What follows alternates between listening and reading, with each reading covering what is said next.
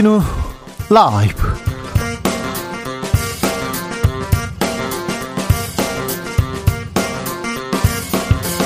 (2022년 7월 12일) 화요일입니다. 안녕하십니까. 주진우입니다.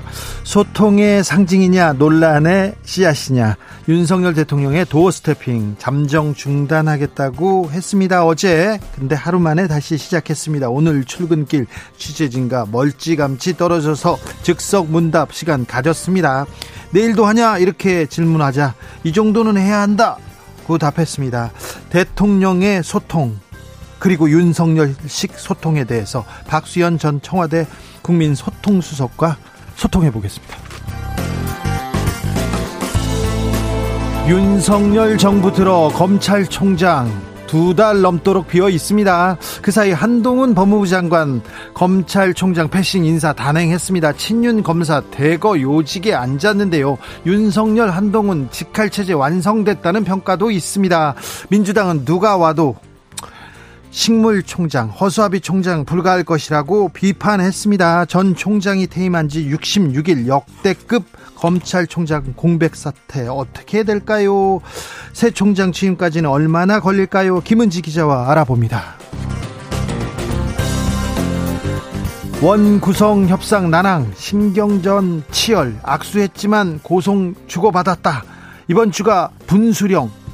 이게 지난달 기사가 아닙니다. 두 달 전 기사가 아닙니다. 오늘 상황입니다. 국회는 두 달 가까이 제자리 걸음만 하고 있습니다. 국회를 여는 거에 대해서 계속 회의를 하고 회의를 한다고 하고 토의를 한다고 하고 토론을 한다고 하는데 아무튼 안 열고 있습니다. 민생 뒷전입니다. 그나마 오늘은 재헌절까지는 국회 정상화하겠다. 정상화를 한다는데 이번에는 믿어도 되는지요? 국회 상황 최가박당에서 들여다봅니다. 나비처럼 날아 벌처럼 쏜다. 여기는 주진우 라이브입니다.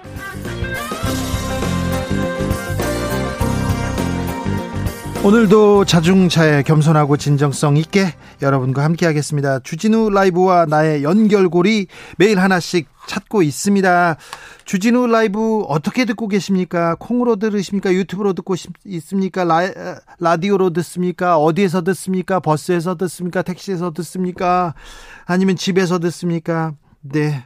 어찌 어찌 듣고 계신지 주진우 라이브와 나의 연결고리 이렇게 찾으시면 됩니다. 어, 오늘 연결고리는 나의 주파수, 주파수 보내셔도 됩니다. 어, 수도권, 서울 수도권에서는 97.3MHz 방송되고 있습니다. 그래서 샵 9730. 그래서 샵 9730입니다. 어, 지방에서는 조금 다르죠. 여러분의 주파수 알려주셔도 되고요.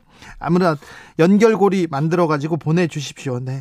어, 오늘 계신 곳 하늘 풍경 보내셔도 됩니다. 그러면 연결됩니다. 여러분과 저는 연결되고 있습니다. 사연 보내주시면 추첨해서요. 2만 원 상당의 편의점 상품권 바로 드리겠습니다. 샵 9730 짧은 건 50원, 긴 건 100원입니다. 콩으로 보내면 무료고요. 그럼 주진우 라이브 시작하겠습니다.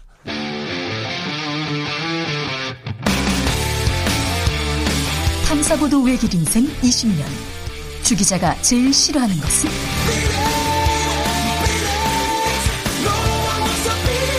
이 세상에서 비리와 부리가 사라지는 그날까지.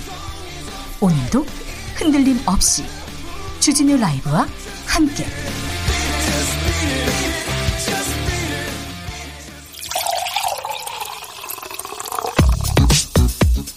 진짜 중요한 뉴스만 쭉 뽑아냈습니다. 주스. 정상근 기자 어서 오세요. 네, 안녕하십니까? 네. 도어 스태핑 중단하겠다. 어제 얘기했는데요. 하루 만에 재개했다고요? 네, 대통령실이 코로나19 재확산을 이유로 잠정 중단한다라고 밝힌 윤석열 대통령의 출근길 약식 기자회견, 이른바 도어 스태핑이 중단 선언 하루 만에 재개됐습니다. 어, 윤석열 대통령은 취재진과 멀찍이 떨어져서 이 정도 거리에서 doorstepping은 어떤가라고 물었고 어, 기자들과 코로나19 방역 조치, 경제 대응 상황 관련해서 짧은 질의응답을 나눈 뒤 doorstepping을 끝냈습니다. 네. 어, 내일도 하느냐 이런 질문이 있었는데요. 이 며칠 있다가 포토라인을 치자라며 계속 하겠다는 의사도 밝혔습니다. 코로나 때문에 doorstepping 중단한다 이렇게 얘기했는데 일단 코로나 때문은 아닌 것 같습니다. 코로나가 오늘 더 많이 나왔거든요. 어, 하루 만에 말이 바뀐 셈인데 여야 간 해석 좀 다릅니다. 네, 권성동 국민의힘 원내대표는 본인도 윤석열 대통령과 이 도어 스태핑에 대해서 여러 번 대화를 나눴다라면서 대통령실 내부에서는 리스크 등의 의견을 제시하면서 축소를 제안했지만 어, 윤석열 대통령은 국민과의 약속을 지켜야 한다라며 어, 참모들 건의를 일축했다라고 밝혔습니다. 직진 그냥 가겠다고 합니다. 네, 우상호 민주당 비상대책위원장은 처음부터 일관되게 갔으면 좋겠다라면서 오락가락만 안 해도 소란이 덜할 것이다라고 비판했습니다. 이 얘기 바로 나올 만합니다. 코로나 때문에 도어 스태핑 도 안 한다고 하고 청와대 청와대가 아니죠 대통령실에 지금 확진자 많이 나온다고 하는데 그런데 윤사모 그러니까 팬클럽 회장이 대통령실을 드나들었다고요? 네, 윤석열 대통령의 팬클럽 관계자들이 최근 용산 대통령실 청사를 방문한 사실이 뒤늦게 알려졌습니다. 어, 윤석열 대통령이 나토 정상회의에 참석했던 지난달 말 이 세 명의 남성이 청사 안으로 들어와서 어, 기자들이 있는 국민소통관까지 왔고 이 브리핑 라운지 단상까지 올라왔다라고 합니다. 어, 이럴 수가 있나요? 네, 이들은 그 윤사모 중앙회장 송모 씨 그리고 상임부회장 이모 씨 등이었다고 합니다. 어, 이들은 대통령실에 업무차 갔다라고 기자들에게 밝혔고요. 어, 기자실에 잠깐 들러서 이야기를 나눴다라고 했습니다만 대통령실에서 누구를 만났으며 왜 왔는지는 답변하지 않아서 정확히 알려지진 않은 상황입니다. 업무차요? 그리고 또 기자실까지 갔다고요? 네, 왜 그럼, 이거 네. 그냥 대통령실은요 그냥 갈 수 없어요. 그냥 가고 싶다. 누구 만나고 싶다고 해서 갈 수 있는 곳이 아닙니다. 그렇습니다. 기자들이 있는 국민소통관실 같은 경우에도 이 수주 간의 신원 조회를 거쳐서 이 출입 허가를 받은 취재진에 한해서 상시 출입을 허용하고 있는데요. 어, 게다가 이 국민소통관이 대통령 집무실과 같은 건물에 있어서 더 높은 보안을 요구받고 있고 어, 때문에 출입 기자들에게도 강도 높은 신원 조회를 하고 보안 앱까지 설치를 한 상황입니다. 누구나 이렇게 갈 수 있는 곳이 아닌데. 네, 그런데 대통령실 측은 누구든 기자실을 자유롭게 오갈 수 있다라고 해명해서 논란이 됐습니다. 어, 이거 말이 안 됩니다. 네, 게다가 이 해명 직후에 대통령실이 코로나19로 도어 스태핑 중지를 검토했던 것으로 알려져서 또 비판이 이어지고 있습니다. 이거 말이 안 됩니다. 왜 어떤 이유로 왔다고 얘기하면 됩니다. 그런데 또 이 얘기를 제대로 못하고 누구나 자유롭게 오갈 수 있다. 자유롭게 한번 가볼까요? 가면 끌려가요. 갈 수 없어요. 대통령실, 청와대가 그런 곳이 아닙니다. 정확하게 무슨 문제가 일어났을 때 이 문제는 어떻다. 어떤 이 이유에서 이렇게 이런 일이 있었다는 얘기를 정확히 해줘야 되는데 대통령실 주변에서 이런 얘기를 정확하게 하지 않습니다. 그게 이 논란을 키우고요. 의구심을 자꾸 키우고 있다는 것도 아셔야 합니다. 대통령실 관계자 이건 뭐 홍보수석실에서 좀 얘기해야 될 것 같습니다. 소통수석실인가요?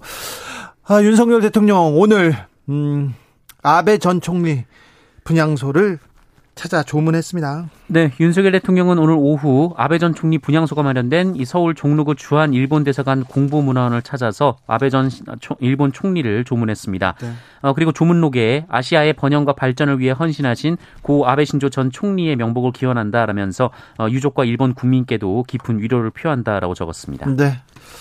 뭐 국가 원수기 때문에 이렇게 또 헌신했다고 얘기할 텐데 아시아의 번영과 발전을 위해서 아베 전 총리가 그렇게 기여한 거는 없고요. 특별히 한일 관계, 동북아의 평화를 위해서도 기여한 거는 별로 없습니다. 그런데 국가 원수니까 이렇게 얘기했다고 생각합니다.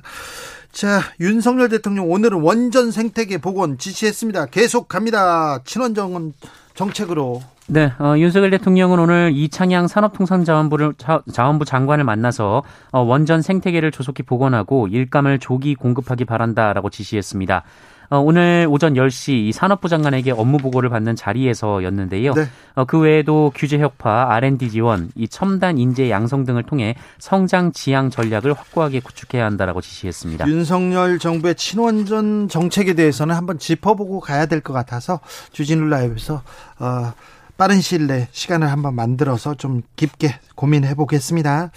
음, 당무에는 관여하지 않겠다고 했어요. 이준석 대표 얘기도 이거 당 얘기이기 때문에 나하고는 상관없다고 했는데 윤석열 대통령 지난 주말에 권성동 원내대표 만났어요.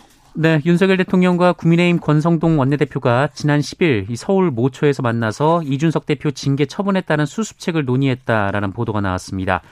어, 이 자리에서 권성동 원내대표가 윤석열 대통령에게 이준석 대표 징계 이후 이 국민의힘은 직무대행 체제로 가는 것이 맞다 이런 의견을 밝혔다라고 합니다. 다른 쪽에선 조기 전당대회 열어야 된다 이렇게 주장하는 사람들이 있었어요. 네, 윤석열 대통령도 이 조기 전당대회 개최 가능성을 염두에 뒀다가 이 권성동 원내대표의 설명을 듣고 이를 수용하는 식으로 입장을 바꿨다 이런 보도도 있었는데요. 네.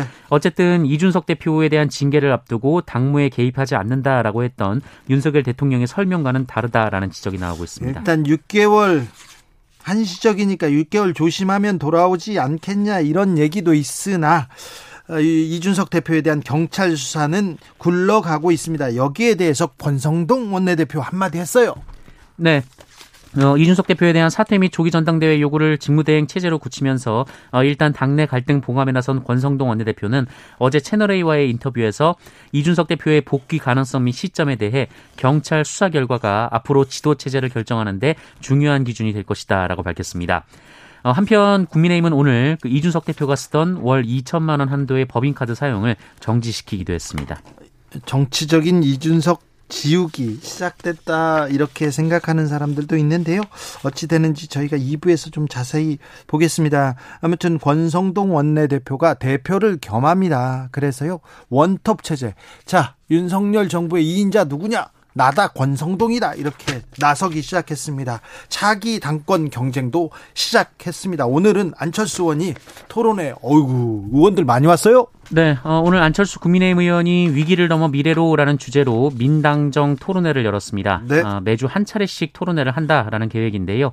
어, 이날 첫 오늘 첫 토론회였고 이 자리에 권성동 원내대표, 어, 성일종 정책위 의장, 어, 송원석 원내수석 부대표, 조수진, 배현진 등 현 최고위원까지 당 지도부 다수가 얼굴을 내비쳤고요. 다 왔네요. 네, 여기에 정진석 국회 부의장, 김기현 전 원내대표, 어, 그리고 친윤계로 분류되는 40여 명의 의원들도 참석을 했습니다. 친윤계는 거의 다 왔네요. 네, 한편 안철수 대표는 토론회가 끝난 뒤 기자들과 만나서 이 토론회를 기획하고 발표한 것은 윤리위원회에서 이준석 대표 징계를 결정하기 훨씬 전이다라면서 어, 정치적 해석에는 선을 그었습니다.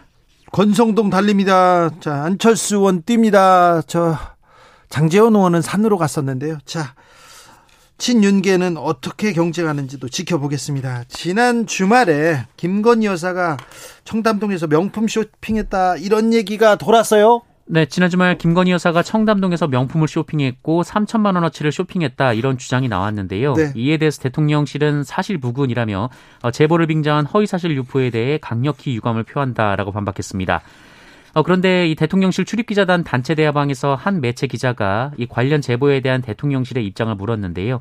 어, 대통령실 측은 이 공지방은 개별적인 질문에 답변 드리는 곳이 아니다라면서 이 기초적 사실관계 확인도 안 된 지라시 내용을 전체 기자방에 공유하며 공식 입장을 요구하는 것은 어, 대통령실 기자님들의 신뢰와 권위를 실추시키는 일이다라며 어, 불쾌감을 드러내기도 했습니다. 지난 주말에 음, 청담동 B 매장 가가지고 경호원 데리고 가서 어, 뭐 격리 시켜놓고 뭐 3천만 원어치 쇼핑했다 이런 내용이 돌아가지고 제가 그 업소에 가서 취재를 해봤거든요. 사실이 아니더라고요. 그 업소에 있다 다른 업소로 갔다고 해서 거기 또 가봤거든요. 네. 그것도 사실이 아니더라고요. 그래서 이 사람들이 거짓말을 하나 입을 닫고 있나 그래서 또 가서 제가 발레하는 사람들한테 이렇게 물어봤는데 사실이 아니었습니다. 사실관계가 아닌 걸로 이렇게 비판하는 것은 좀 옳지 않습니다. 밉다고 해서 밉다고 해서 막 거짓말하고 그거는 잘못된 것 같습니다. 그렇 네, 김건희 여사가 팬클럽 회장 발언에도 선을 그었어요? 네, 최근 김건희 여사 팬클럽 회장인 강신업 변호사가 이준석 대표 당원권 6개월 정지 등 이 중징계를 받은 것을 두고 즉각 수사하라라거나 네. 어, 이준석 수사하기 좋은 화요일 이런 SNS 글을 올리고 있는데요. 네, 적극적인 정치적 발언 하고 있죠. 네, 김건희 여사가 최근 지인들에게 이 강신업 변호사의 행보와 정치적인 발언은 본인의 의사와는 무관하다라며 전혀 교류하고 있지 않다라는 문자를 보냈다 이런 보도가 나왔습니다. 네.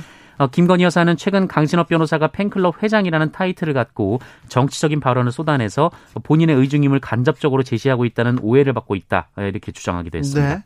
그런데 이 팬클럽을 통해서 김건희 여사의 사진들이 나왔죠. 네. 어, 다른 데는 공개되지 않은 사진들이 나왔어요. 그러면 그 강신업 변호사 이 팬클럽의 힘이 실릴 수밖에 없습니다. 그래서 이 팬클럽 회장이 발언을 하는데 여기에 우려하는 거 좋습니다만 조금 음, 대통령실에서 조금 이 시스템으로 강신업 변호사 이 팬클럽에 대한 관리는 좀 필요한 거 아닌가 생각합니다. 주변 사람들한테 저하고 한 게 없어요 문자 한 거를 이렇게 공개돼 이것도 좀 대통령실이 좀 잘 작동하고 있는지 잘 보좌하고 있는지 이건 좀 의문이 듭니다. 네. 강신업 회장이 뭐 얘기하면 아 이게 김건희 여사의 복심이다 이렇게 얘기 나오는 게 당연하기 때문에 좀 좀 단호한 단호한 공식적인 발언이 좀 있어야 될 것 같습니다. 믿을 수는 없습니다만 여야가 이제 원구성 합의하기로 했다고 합니다. 아직은 못 믿겠어요. 재헌절 이전에는 한다는데 한 이번에는 믿어도 됩니까? 네, 근데 합의가 끝났다 이건 아니고요. 예. 17일까지 합의를 해보겠다 이 예. 정도 수준입니다. 합의를 해보겠다고 합의했습니까? 네, 어, 오늘 오전 김진표 국회의장 주재로 국민의힘 권성동 원내대표, 민주당 박홍근 원내대표가 만났는데요. 어, 양측은 핵심 쟁점인 사법개혁 특별위원회 등에 대해서는 국회의장과 여야 원내대표가 직접 협의를 하기로 하고 상임위 배분 문제는 원내수석 부대표끼리 만나서 협의를 하기로 했습니다. 또 싸웠다면서요? 네, 모두 발언부터 날이 서 있었는데요. 권성동 원내대표는 검수완박을 완성시키는 사개특위 구성이 왜 상임위 걸림돌이 돼야 하는지 이해할 수 없다라고 주장했고 어, 민주당 박홍구 원내대표는 2년 어, 단위로 법제사법위원장을 둘러싼 이 끝없는 정쟁을 마무리해야 한다라고 강조했습니다. 어, 이후 비공개로 진행된 회동 도중에 이 권성동 원내대표가 민주당이 사과해야 한다라고 목소리를 높이자 이 박홍구 원내대표가 약속을 깬 쪽이 사과해야 한다라고 맞받아치는 등 고성이 문 밖으로 새어 나오기도 했다라고 합니다. 네, 원 구성에 합의하기로 합의했다고 하는데 언제까지 이 국회의원들의 어? 이 합의를 위한 합의, 회의를 위한 회의를 지켜봐야 되는 건지 왜 피 같은 우리 혈세는 들어가는데 국회의원들은 일을 하지 않는 건지 여기에 대해서 굉장히 국민들이 분노하고 있다는 거 의원들은 좀 알아야 되는데 참 내려놓겠다 개혁하겠다 본인부터 더 나서서 일하겠다 이런 얘기가 왜 안 나오는지 이해가 안 갑니다. 코로나 상황 굉장히 우려됩니다. 우려됩니다. 빠르게 네. 늘고 있어요. 오늘 발표된 코로나19 신규 확진자 수 3만 7,360명입니다. 어, 지난 5월 11일 이후 62일 만에 가장 많은 수의 확진자가 나왔습니다. 네. 일주일 전과 비교하면 2.1배, 2주 전과 비교하면 3.8배에 이릅니다. 계속 강한 전파력 보이고 있는데 BA5요? 네, 이 BA5 변이는 오미크론 변이의 하위종인데요. 네. 이미 미국이나 유럽에서는 우세종이 된 상황입니다. 그럼 우리도 금방 우세종이 될 것 같네요. 네, 이미 국내 검출률이 35%까지 올라갔다라고 하는데요. 이 조만간 국내에서도 우세종이 될 전망입니다. 어, BA5의 주요 특징은 면역 회피성이 좋고 전파력이 더 강하다라는 건데요. 이 백신 접종이나 감염으로 면역력을 획득한 사람도 BA5에 의해 쉽게 감염되고 재감염될 수가 있다고 합니다. 조심하셔야 됩니다. 올 초 60만 명대 기억하십니까? 오미크론 공포, 코로나가 재습격하고 있습니다. 아주 강한 전파력으로 지금 우리 곁에 와 있다고 하니까 코로나 조심하셔야 됩니다. 주라 정치자들은 조심하십시오. 네. 창원의 정수장에서 깔따구 유충이 발견됐다고 합니다. 아이고. 네, 이 강원 창 예, 경남 창원에 위치한 이 석동 정수장에서 지난 일요일 이 길이 2mm 정도의 깔따구 유충 두 마리가 발견됐습니다. 두 마리 두 마리 발견된 거 가지고 이게 뉴스에 나올 만한 일인가요? 어, 문제는 이 유충을 최초 발견하고 36시간이 지난 뒤에야 이 창원시가 시민들에게 알렸다라는 건데요. 어, 시민들에게 깔따구 유충 수돗물이 노출된 상황이고 이 가정집에서도 이 수돗물에서 깔따구 유충이 발견된 상황이라고 합니다. 어, 여기에 지금 연 사흘째 이 깔따구 유충이 계속 발견되고 있다라고 하는데요.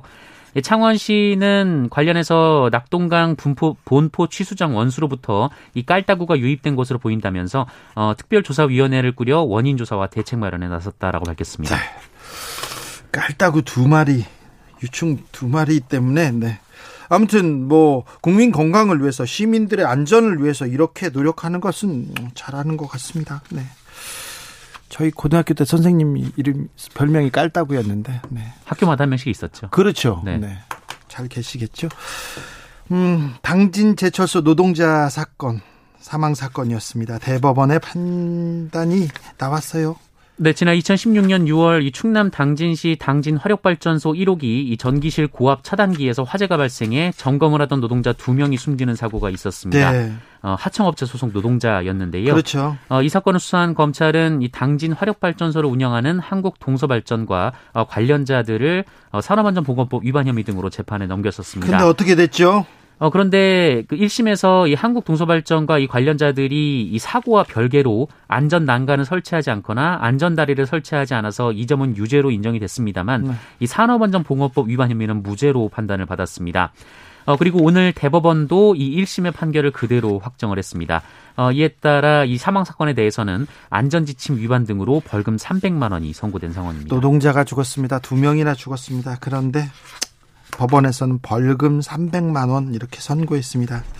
목숨값이라고 하기에는 너무 좀 액수가 너무 좀 작지 않은가 그런 생각 해봅니다. 주스 정상근 기자 함께했습니다. 감사합니다. 고맙습니다.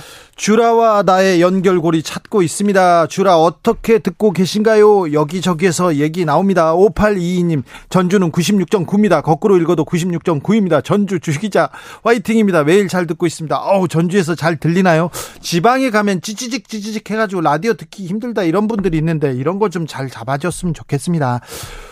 어, 9876님, 제주는 99.1입니다. 믿고 듣는 주진우 라이브 러브 하트가 지금 3개나 달려 있습니다. 아유, 감사합니다. 5253님, 제 차에 라디오 주파수는 97.3밖에 잡히지 않는데요. 이거 정상인 거죠? 주라 연결되나요? 어유 지극히 정상입니다. 네.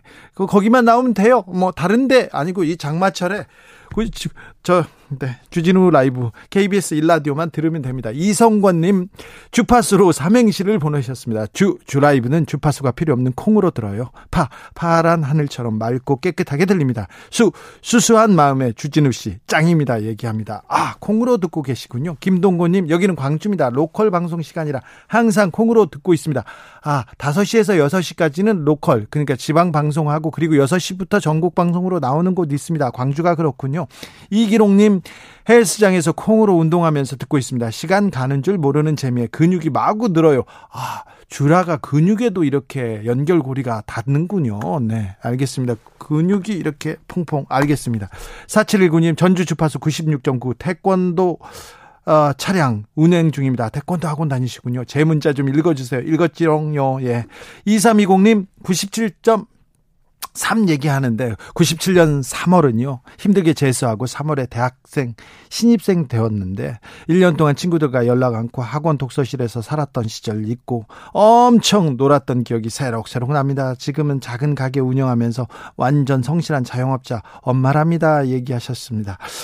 9325님 97.3 서울입니다. 이 시간 생업 때문에 항상 도로 위에 있습니다. 시원하고 딱 꼬집어주는 주디 방송 놓치지 않고 청취하고 있지요. 어느한 듯 예리한 주디 사랑합니다. 얘기합니다. 아우 감사합니다. 8271님 저는 퇴근 시간이 5시인데요. 딱 칼퇴근해야만 생방송 놓치지 않고 듣습니다. 회사 측에 거짓말로 일 끝나면 학원 다닌다고 양해 구했습니다. 눈치 보이지만 덕분에 칼퇴해서 놓치지 않고 듣고 있습니다. 8271님, 네, 그 대신 뭐 시사상식, 세상이 어떻게 돌아가는지, 또 철학적으로 어떻게 세상을 봐야 되는지 그런 거 배우고 있잖아요. 네. 감사합니다. 교통정보센터 다녀오겠습니다. 이현 씨.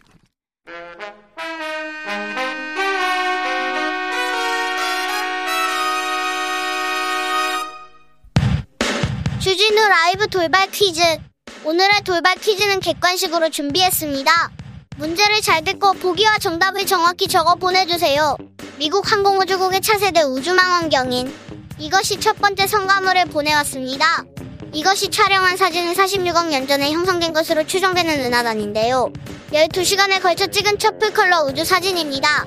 이번 관측을 시작으로 이것은 앞으로 20년 동안 135억 년 전 초기 우주까지 관측해 나갈 예정인데요. 허블 망원경에 뒤를 잇는 망원경으로 지난해 우주로 발사된 이것은 무엇일까요? 보기 드릴게요. 1번 제임스 딘, 2번 제임스 웹. 다시 들려드릴게요. 1번 제임스 딘, 2번 제임스 웹. 샵9730 짧은 문자 50원 긴 문자는 100원입니다. 지금부터 정답 보내주시는 분들 중 추첨을 통해 햄버거 쿠폰 드리겠습니다. 주진우 라이브 돌발 퀴즈 내일 만나요.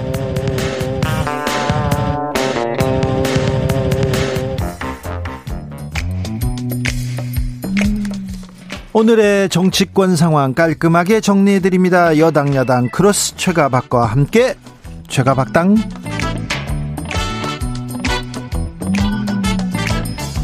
여야 최고의 파트너입니다. 경청하게 만듭니다. 주진우 라이브 공식 여야 대변인입니다. 최영도 국민의힘 의원 어서 오세요. 네, 안녕하십니까. 박성준 더불어민주당 의원 어서 오세요. 네, 안녕하세요. 네.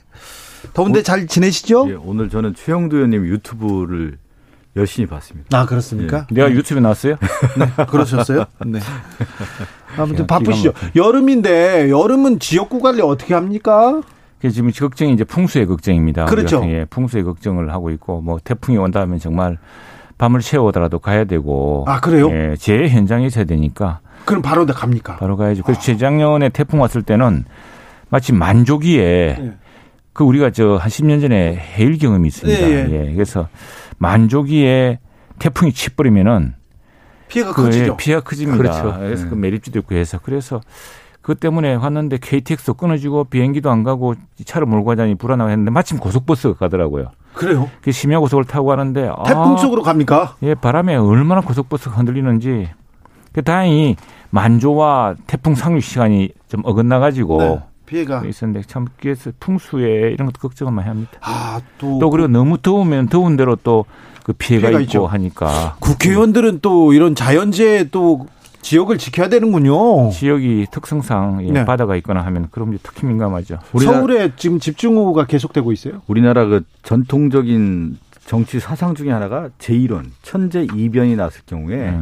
국가가 이기고 있고 그 국가 위기에 대한 것은 정치권의 책임이 있다라고 하는 것이 예. 오랜 국민의 역사, 그렇죠. 민, 민초들의 역사이기 때문에 네. 천재지변이 일어나서 천재이변이 있을 경우에는 민심이 천재지변이 흉흉해지는 없기를 거죠. 매일매일 기도합니다. 그렇죠. 네. 뭐 천재지변 그걸, 일어나면 그걸 이제 네. 제1원이라고 합니다. 제1원이라고 하는 누구라도. 욕해야 되는데 예. 나라님 욕하고 또 정치인들 욕하는 거죠. 그렇죠. 그것도 평소에- 역할이에요. 평소에 또 방제를 했는데 방제 노력이 수월하지 않았는지 그렇죠. 예. 네. 뭐 그런 것좀 해야 되고. 천재이변이라고 했을 경우에는 그만큼 준비를 잘 네. 했느냐라고 하는 부분을 가지고 얘기하는 것 때문에 네. 민심이 흉해질 수 있기 때문에 만반의 준비를 해야 되는 그렇죠. 것이죠. 모든 걸 이렇게 음. 민심이 그렇게 중요합니다. 네. 배를 띄울 수도 있고 엎을 수도 있습니다. 자, 아, 민심 흉흉합니다. 윤석열 대통령. 네. 출근길 도어 스태핑 하루 만에 재개했어요. 이유가 뭡니까? 아, 그 지금 뭐 여러 추측이 나오고 있습니다만 일단 도어 스태핑은 재개하자, 재개해야 한다라는 그 여론이 뭐 모든 매체들 그 성향을 불문하고 다, 다 아침에 사설에 실리고 했는데 그 오늘 아침에 오늘 아침에 하면서 사실 그 이유를 설명을 이유가 다 드러났습니다. 뭔가 네. 하면은 오늘 출근길에 했습니다. 했는데 네. 거리를 두고 했어요. 네. 그래서 기자들을 발견하고 원래 안 한다 그랬는데 기자들이 있으니까 네. 아니 여러분들이 코로나19에 확진돼서 아마 지금 대통령실 기자실에서 아마 10여 10여, 명. 명이 네. 했다고 합니다. 그래서 19에 확진돼서 가급적 재택 근무를 권고하고 했는데 청사에 근무하는 분들의 안전을 지키고자 했는데 나와 계시 어, 나와 계시니까 거리를 진짜 두 배쯤 두고 했는데 이제 그 뭐 도어 스태핑에 대해서는 참 신선했다. 그리고 일상적으로 소통이 일상화됐다는 것도 있지만 또 워낙 중요한 현안, 민감한 현안들이 있기 때문에 그 일부에서는 또 그 민감하고 중요한 현안들에 대해서 어, 너무 정문적답을 하는 거 아니냐라는 또 이런 우려도 있었는데 그런 것들이 차츰차츰 개선되면서 아무튼 오늘 도어 스태핑 중단이 도어 속기가 되었습니다. 저는 그 저, 다른 방송에도 그런 얘기를 했는데 대변인의 언어와 대통령의 언어는 좀 다른 거거든요. 그러니까 현안에 대한 즉각적인 대응에 대한 부분들은 이제 보통 대변인들이 하는 거고 네. 대통령의 언어는 좀 긴 호흡을 가지고 매듭을 지면서 국가 운영과 국정 운영 철학에 대한 것들을 가지고 얘기를 해야 되는 건데 도어 스태핑에서 기자들의 질문이라는 것은 쟁점 사항이란 말이에요. 그럼 쟁점은 결국은 대통령이 쟁점 속으로 들어갈 수밖에 없는 거거든요. 네. 쟁점을 해결하는 것이 대통령인데 쟁점에 들어가다 보면은 그야말로 doorstepping 자체가 스텝이 꼬일 수밖에 없는 거예요. 그래서 이게 이제 스텝이 꼬인 것이죠. 가장 중요한 쟁점에 대해서 얘기하는 것도 아닐 때가 많아요. 그러면서 가장 중요한 쟁점은 이슈가 묻히고요. 그렇죠. 중요한 쟁점에 단답형으로 하다 보니까 뭐냐면 이게 여기서 핵심이 뭐냐면 그동안의 대통령이 국민 속으로 들어가서 국민과 호흡하고 소통하는 모습이 있어야 된다는 얘기를 했단 말이에요. 그동안에 그러면 어, 대통령들은 오만한 모습이었다라고 하는 질타가 분명히 있었단 말이에요. 국민과 가지 못했다. 네. 그런데 윤석열 대통령이 도어 스태핑을 했는데 오히려 오만과 독선의 이미지가 더 강화됐다. 어떤 질문에 대해서는 단답형으로 하고 어, 부정하고 또 그러다 보니까 이 도어 스태핑 자체가 대통령 이미지에 제가 볼 때는 크게 어, 도움이 되지는 않는 것 같습니다. 그래서 저는 결국엔 정통한 언론이라고 했을 경우에 어, 정례 브리핑을 한다든가 정례 기자회견을 통해서 어, 국가 현안에 대한 것들을 국민에게 설명하면서 하나하나 짚어가면서 가는 것이 맞는 것이지 지금처럼 이렇게 매일매일 하면서 어, 현안에 대한 답변을 하다 보면 더 어려움에 들어가지 않나 싶습니다. 최영도 의원님 어떻게 개선해야 될까요? 아니 이제 경험이 늘고 하니까 이제 그런 것들이 또 대통령실에서도 여러 차례 이제 경우의 수를 다 봐왔기 때문에 이제 하나하나 쌓이겠죠. 그런데 뭐 도어스태핑이라는 것을 잠시 코로나 때문에 중단한다고 했을 때 그 여러 신문 방송 일제히 다 신문 방송에서 네. 그 이런 거 했다고 해서 속개되어야 된다라고 이제 요청을 했어요. 그 보완해라. 근데 음, 주, 보완해서. 저, 보완해서 돌아와라. 예, 근데 예. 보완을 하지 않고 돌아오셔가지고. 아니 그건 이제 그건 이제 이렇게 하면서 하나하나 발전시켜 나가겠죠. 그리고 그래요. 어쨌거나 대통령이 현안에 대해서 계속 질문받고 네. 질문 받을지 모른다라는 생각 때문에 이제 네. 모든 문제에 대해서 책임을 피할 수가 없습니다. 그렇죠. 옛날처럼 뭐 네. 유체 이탈 화법을 쓴다거나 또는 뭐 동문수답을 한다거나 아예 그냥 임기 내내 기자회견 뭐 한 몇 번 하고 만다거나 이런 일을 못 이제 그 대통령이 계속 국민들과 언론에 대답을 해야 되는 이런 강제적 상황에 놓였습니다. 그런 상황 자체가 새로운 국정의 환경의 변화를 보여주는 것이고 또 대통령 리더십의 어, 새로운 변화, 새로운 또 그 진전을 만들어야겠죠. 그러니까 예전에 우리가 이제 방송할 때 대통령 그 선거할 때 보면 토론이라든가 후보들의 인터뷰를 보면은 그런 얘기를 많이 하잖아요. 어, 이 이미지가 많이 남는다. 그 이미지는 뭐냐면 태도라는 거예요, 태도.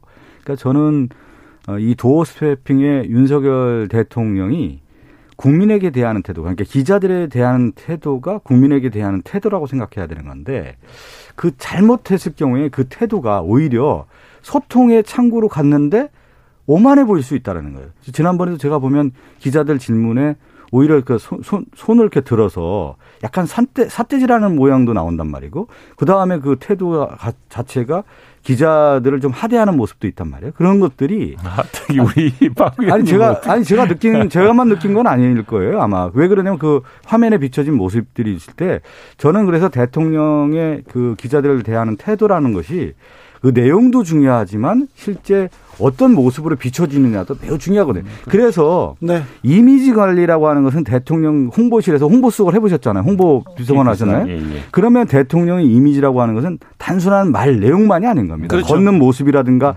손짓이라든가 태도. 우리가 얘기하는 맞습니다. 버벌적인 측면에서의 의미와 넌버벌 그러니까 태도라는 말, 손짓, 몸짓, 눈짓 이런 모든 것들이 다 들어가서 국민에게 비춰지는 이미지가 있는 건데 저는 그는 이미지 관리도 해야 된다. 그 태도의 그렇습니다. 관리도 예, 해야 된다는 말씀을 뭐. 드리는 겁니다. 그건 귀한 말씀입니다. 핑에 대해서는 최고의 전문가입니다. 앵커 출신의 박성준 의원 그리고 어, 청와대에서 대통령실에서 홍보 기획을 했던 비서관을 했던 어, 최영도 의원님 께서 하실 말씀이 사실은 많을 거예요. 아니 그러니까 홍보 점점 발전하실 겁니다. 제가 볼 때는 그 대통령실에 있는 홍보수석이나 홍보기획관이라든가 연설 네. 쪽에 있는 분들이 예. 전체적인 이미지 컨설팅을 해야 되는 거예요. 예. 왜 그러냐면 단순하게 그 거- 걸어서 들어와서 기자들 답변 한두 마디 해가지고는 네. 예, 예. 그렇게 해서는 이 관리가 안 된다. 조선비님께서. 기자들은 기사거리가 나오니까 doorstepping 좋아하겠지만요. 국민들 생각은 다를 수도 있습니다. 얘기하고요. 소주맛 바나나님은 doorstepping 좋습니다. 대신 좀 정제되고 준비된 메시지 전달하면 좋을 것 같습니다. 최영도 의원님 좀 잘 만들어 주세요. 아, 뭐 지금 우리 박성중 의원님 말씀 또 주앵커 말씀이 다 수렴이 된다고 생각합니다. 수렴 네. 되겠죠. 그리고 이제 점, 점차 어쨌거나 우리가 더 중요한 시간이 는 대통령이 질문을 피하지 않는다는 거, 네. 대통령이 질문에 대답해야 된다는 거. 그래서 아마 내 생각에는 아침에 출근하거나 전날 밤 어, 마치면서 내일은 무, 기자들이 무엇을 물어볼까? 내일은 국민들이 계속 무엇을 공부하겠죠. 할까? 이건 예. 이제 계속 신경 써야 되고 준비하고 이제 이렇게 하면서 네. 되겠죠. 그리고 지금 아니 초기 상황이라는 게 사실은 대통령이 지금 집중해야 되고 해결해야 될 사안이 아니라 생각지도 않던 사안들이 많이 터지지 않았습니까? 네. 뭐 이렇게 저 그렇죠. 인사 관련해서 약간 참 대통령으로서 굉장히 어렵고 난처한 상황도 있을 텐데 아니, 앞으로는 이제 집중하시겠죠. 최영두 의원님이 이제 홍보 기획관을 하셨기 때문에 제가 다시 대통령실에 아이고, 이런 건의를 모르겠- 하라고. 지금 말씀을 드리는 이유가 뭐냐면 대통령이 내일 뭘 답할까를 고민하면 안 되는 거예요.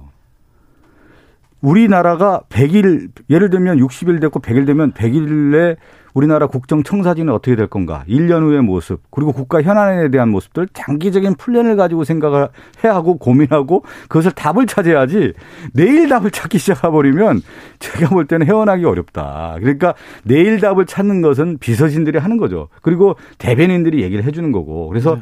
대변인의 언어와 대통령의 언어가 달라야 된다는 말씀을 제가 드리는 겁니다. 네. 왜그 핵심을 좀 저는 왜 잊고 있나 모르겠어요. 네. 네. 윤석열 대통령의 지지율 하락세입니다. 국민의힘도 좀 하락세로 돌아섰고요. 반등 포인트가 될 만한 일은 뭐가 있을까요? 일단 이준석 대표 거는 지금 정리되는 모습입니다. 최영두 의원님. 지금 저희 당이나 민주당이나 이제 원내 정당으로서 다시 본연의 노력을 다해야 될 거로 생각합니다. 국회에서 네, 국회에서 네. 우리 우리나라가 사실 정당 제도가 좀 특이합니다. 과거에 이제 저 개발 시대에는 대통령이 당 총재고 그랬습니다. 네. 그리고 민주화되었지만 김영삼, 김대중 대통령 시절도 역시 당 총재가 어, 전권을 가져고 네, 있었죠. 그래서 이제 이 원내 정당이면 그 이후로 그 양김의 그 시대가 저물면서 점점 원내 정당의 힘이 커져가는데 미국만 해도 그렇습니다. 미국만 해도 원내 정당이 다 합니다. 이 저 우리처럼 당 대표 최고위원 이런 게 없습니다. 네. 미국은 선거 때만 공화당 전국위원회 RNC, 어, Republican National Committee 또는 DNC, 민주당, 민주당 전국위원회, Democratic National Committee 이래 가지고 선거 때만 캠페인하고 모금하고 뭐 이렇게 캠페인 역량 배치하고 그런 게 중요한 역할을 하는 것이죠. 나머지는 모두 당에서 이루어지고 당과 아, 당의 국회 내에서 상임위원회와 국회의장 그러니까 의장은 저 미국 민주당은 아주 majority 저가 대표가 이제 다수당 대표가 의장입니다. 네. 낸시 펠로시 같은 거죠. 그러면은 소수당 대표는 이제 소수당 minority leader라 그래가지고 그래서 국회에서 정합니다. 네. 그래서 그 실제로 백악관이랑 서로 협의하고 하듯이 우리도 지금 지난 2개월 동안 뭐 총 이 저 거대 여당 절대 다수당인 민주당이 여러 가지 이제 주도권을 쥐고 있으니까 그 바로 법사위 문제로 가지고 진전을 네. 못 하지 않았습니까? 네. 그래서 안 했는데 지금 이제 오늘 7월 17일부터 정상화한다고 여야 원내대표 의장이 합의했기 때문에 저는 국회가 그러니까 정부 혼자서 지금 아무것도 할 수 없거든요. 윤석열 대통령 혼자서 아무것도 할 수가 없습니다. 뭐 저 국회가 뒷받침해 주지 않으면은 그래서 이제 여야가 우리 여당도 더욱 분발해야 될 것이고 여당이 분발해서 야당과 힘을 합쳐서 절대구나 절대다수당이기 때문에 그렇게 해서 또 대통령이 그 국회와 협력하는 모습을 보여주는 것이 의무이고 무슨 지지율만 염두에 두는 것이 아니라 그렇게 해서 하나하나 문제를 해결해 감으로써 하나하나 어떤 신뢰의 회복을 찾지 않을까 싶습니다. 저는 제가 뭐 야당 입장에서 볼 때 윤석열 대통령 지지율 당분간 반등 쉽지 않다고 봅니다.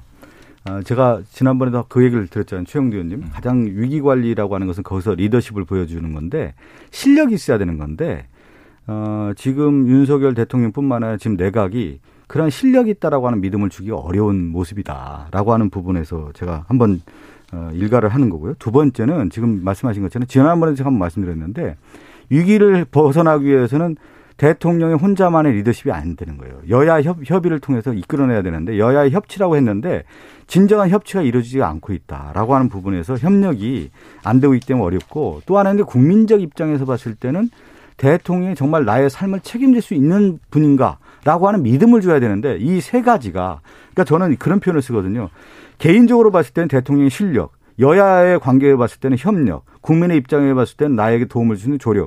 이 세 가지가 이루어졌을 때 대통령의 지지율도 되고 국정이 안정화될 수가 있는데 이 세 가지가 제가 볼 때 상당히 하나하나 좀 문제가 있다. 그래서 갖춰야만 반등도 되고 실제 국정 운영을 잘 할 수 있다라는 말씀 좀 꼭 드리고 싶어요. 예, 네. 그 쪼르신 말씀입니다. 그런데 네. 어제 그 한겨레 신문에서 우리 성한용 칼럼에 이런 게 있었는데 참 제가 요거는 뭐 진보 보수를 떠나서 정말 우리 정치 체제의 근본에 대한 문제인데 윤석열 대통령의 지지도 하락은 권한과 책임의 불일치에서 나온다 이렇게 이제 진단을 했습니다. 그게 뭐냐니까 대통령은 절반의 권한을 가졌을 뿐인데 왜냐하면 삼권 분립 네. 역시 행정 저 입법부 행정부거든요. 사법부는 또 제3의 부이기 때문에 그러면 행정부 입법부 입법부 행정 입법부가 헌법에서 먼저 나옵니다. 그런데 대통령은 절반의 권한을 가졌을 뿐인데 책임은 100% 져야 되는 자리입니다. 그게 대통령제 속성상. 네. 그런데 이 권한과 책임이 일치되기 어렵죠. 그래서 어떻게 해야 되느냐. 그러면 대통령이 먼저 나서셔야겠죠. 국회와 야당을 국정의 주체로 끌어들여야 되는 함께 책임지는 구조로 만들어야 될 겁니다. 마찬가지로 예. 야당도 이게 지금 대통령을 계속 이렇게 비판하고 대통령에 대해서만 발목만 잡고 이래버리면은 한 발짝 나갈 수 없는 구조다. 이게 야당이라고 책임을 안 지는 것이 아니고 결과적으로는 국민들에게 큰 책임을 지는 구조입니다. 그래서 이 경제 위기 돌파를 위한 정말 대협력이 필요한 시기거든요. 이걸 위해서 대통령도 이제 모습을 보일 테고 우리 여당도 그래서 여러 쟁점이 많지만 빨리 상임위 체제를 가동하고 국회를 열어서 대정부 질문해서 현안에 대한 여야 간의 협력을 강화하자 이렇게 지금 강조하고 있습니다. 네. 강화하고 이제 또 원 구성하고 원 열고 해야 되는데 원은 열었고 이제 네. 예, 그 지금 그때 네, 그리고 어제 저도 의총에서 그런 제안을 했는데 상임위를 우리 배정을 하자. 민주당도 상임위 배정이 끝났을 텐데 배정하고 나면은 지금 상임위원장 배치 때만 그렇습니까? 네. 그러니까 상임위는 11대 7로 아마 그건, 그건 크게 그 비율은 정해질 겁니다. 그러면 법사위원장 때문에 지금 이 꼬이고 있는 거거든요. 네. 그렇다면은 대부분 다른 것들이 되게 가시권에 있다면은 원래 상임위원장은 상임위원 중에서 본회의에서 뽑기로 돼 있습니다. 예. 그러니까 먼저 상임위를 배치해서 위원장 문제 배치가 될 거한다면은 해서 일단 상임위에서 그 정부를 불러서 아니 시작을 하자. 그리고 법사위원장 문제가 좀 민주당이 좀 저하다면은 며칠 아니 법사위원장은 저 저기 그 구, 구, 국민의힘이 가져가기로 좀 합의가 된 거 아니겠습니까? 그럼 바로 합의가 가, 가져가기로 네, 한 네. 거고. 그렇게 되면 이제 바로 상임위 만들어서 시작해야 이런 됩니다. 거잖아요. 지금 국회 지금 원구성을 해서 당연히 이제 민생 문제를 해결하는 쪽으로 우리가 다 같이 힘을 모아야 되는 건데 가장 중요한 법사위에 관련된 내용들이라든가 또 지금 예결위 같은 경우는 좀 어떻게 할 거냐. 지금 이제 어, 겸임 상임위가 돼 있지 않습니까? 그랬을 네. 경우에는 지금 예산 문제가 워낙 중요하니까 일반 상임위로 할 것이냐에 대한 것도 장기적인 어떤 플랜도 분명히 있단 말이에요. 그런 내용이라든가 사법개혁 특별위원회를 어떻게 할 것이냐 이런 내용들이 다 하나하나 있는 그렇죠. 거기 때문에. 근데 이제 협의를 하는 과정에 있는 건데 제가 그 얘기를 드렸잖아요. 저는 권성동 원내대표님이 옆에 좀 보면 아직까지 야당의 원내대표 같은 느낌이에요. 아니, 집권당의 원내대표 같은 큰 흐름으로 좀 가서 가면 되는데. 그 원내대표가 네. 저 금수환박 때 사실은 우리 거대 여당에 맞서서 다 싸울 수 없기 때문에 뭔가 협의의 틀을 만들어 보려고 하다가 그 국민적인 지금 비난의 그러니까 측면에서 제가 얘기하는 게 뭐냐면 했는데 여야 그 권선동 원내대표가 원내대표 하면서 여야 합의한 조건들이 있어요. 합의했단 네. 말이에요. 합의한 걸 지키면 되는 거잖아요. 근데 우리에게만 지키라고 하는 것은 아니고 그래서 그래서 아니 저 다, 다시 또 얘기가 되는 건데 그래서 제가 생각할 때는 지금 7월 17일 전까지는 이제 합의를 한다는 거 아니겠습니까? 어. 해야죠. 해야 해야 되는 거고요.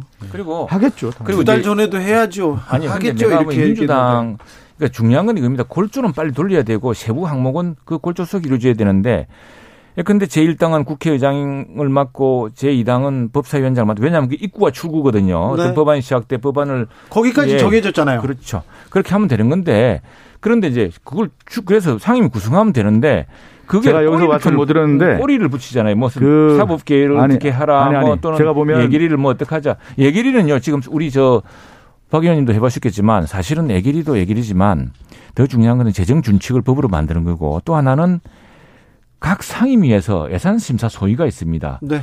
그 소위 활동을 정말 엄밀하게 한 뒤에 그건 그걸 바탕으로 가도록 강하는 게 더 중요하거든요.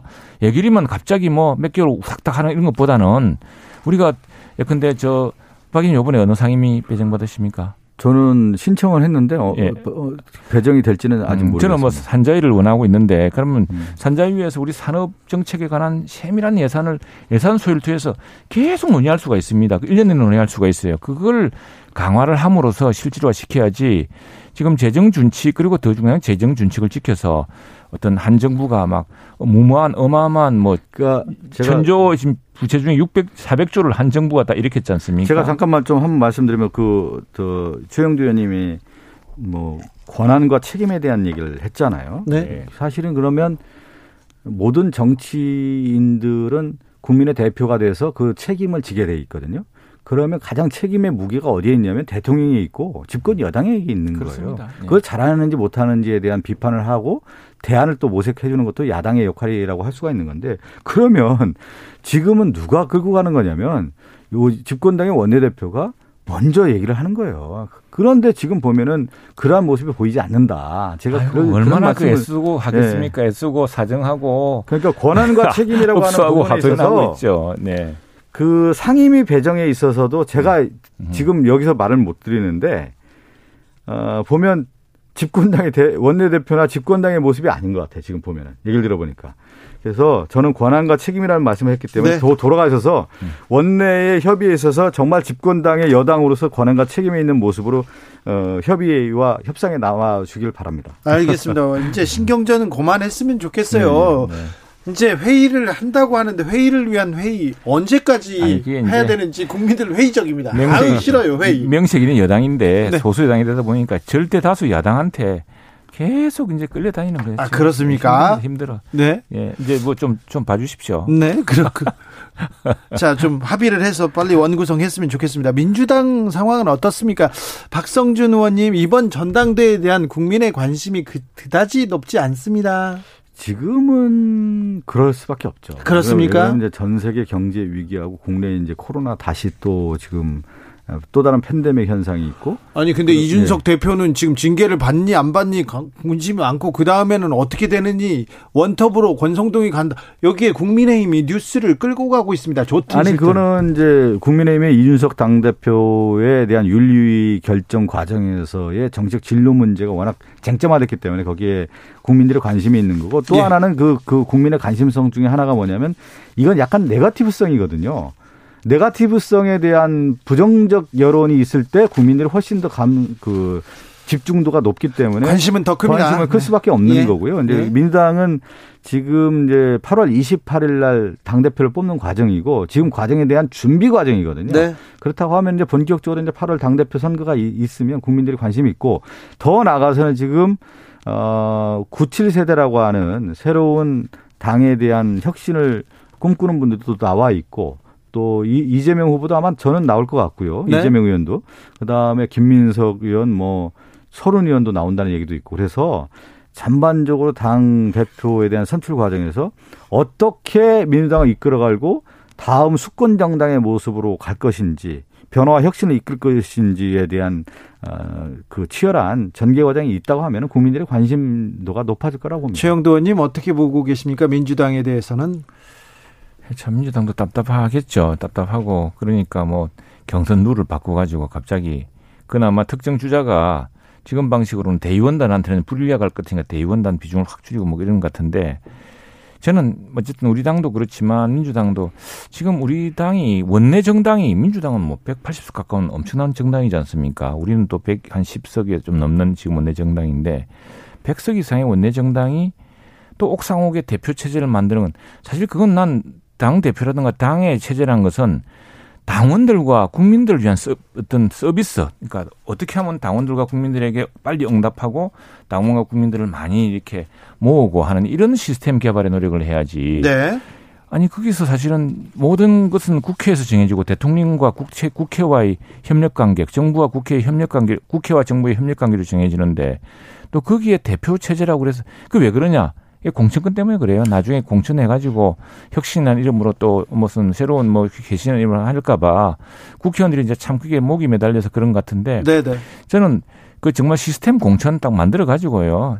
정말 그, 어, 신진 대사가 자연스레 이루어지도록 하고 미국 같은 경우에는 확실하기 때문에 그 당 대표 체제인 게 없습니다. 미국은 우리 같은 대통령제인데도 불구하고 공화당 아니, 민주당이 또 그렇게 전통이 있지만 아니 그건 좀 설명 좀 그래서 좀 이건 좀 미국의 좀 정당 구조하고 바- 바뀌어야 되지 않을까 싶어요. 한국의 그것도. 정당 구조는 좀 달라요. 우리나라가 미국의 민주주의에 영향을 받았지만 정당 같은 경우는 이제 독일 같은 계급 정당의 개념을 좀 우리가 받아들였거든요. 사실은요. 그래서 진성당원 개념을 해서 당원 중심으로 가는 정당을 만들겠다라고 하는 건데 미국의 정당은 캠페인 중심이거든요. 예비 선거를 중심으로 해서 누구나 네. 와서 선거할 수 있게끔 만드는 맞아요. 선거고 네. 그것이 이제 우리나라에 도입된 게 경선 제도와 같은 내용이기 때문에 약간 미국하고 우리나라 정당 제도를 비교한다는 같은 건 의원 우리고 내각제이기 때문에 바로 국회 의원이 당이 바로 그냥 의원들이거든요. 그, 래서 예. 이제 우리나라는 분리할 필요가 있는 거죠. 그러니까 당, 당 중심은 당 대표가 이제 그 우리가 얘기하는 당의 여론을 받아들여서 이제 이끌어가는 거고 네. 국회에서는 원내대표 중심으로 이제 가는 국회가 체제를 잘해야지. 뭐. 네. 국민들이 네. 당 대표 이런 것 때문에 신경 그렇죠. 좀 들쓰겠으면 좋겠어요. 관심이 없어요. 이원택님, 경제가 우선입니다. 민생을 잡아라. 경제를 어떻게 어, 활성화시킬 건가 다 거기에 관심이 있는데 국회에서 여당 야당이 민주당 국민의힘이 여, 국, 민생을 경제를 위해서 지금 경쟁하는 모습 보여주면 민심 옵니다. 그렇습니다. 그게 과거에 우리가 김영삼, 김대중 그 전에 이제 권위주의 정부 시절에 대통령이 당 총재인 시절이 있었습니다. 네. 그런 유산이라고 보는데 이제 청산해야 된다. 지금 이제 민주당이 그런 면에서 이제 민생 투어 가면서 민생 실천 어, 한 특별위원회도 만들고 그래서 같이 합시다. 어, 같이 가는데 예. 이제 원구성해서 좀더 어, 그런 모습으로 가야 되겠죠. 네. 다수당이 좀 이끌어 주십시오. 네. 아, 두 분처럼 이렇게 얘기하고 이렇게 국회에 들어가서 일하고 그러면 될 텐데요. 당 대표 선거 신경 쓴다고 지금 민주당이 아. 지금 많이 저기 최영두 의원님이 당 대표를 하세요. 박성준 의원님이 하시고 저는 그래서 당 대표 하면 체제 안 된다고 하는 사람입니다. 나올 수 있습니까? 아, 국회 원내 중심으로 최영두 박성준 실력을 갖춘 분 감사합니다. 인사 감사합니다. 네.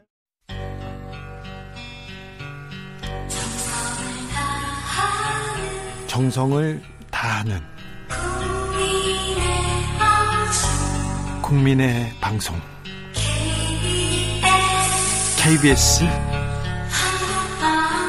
주진우 라이브. 그냥 그렇다고요.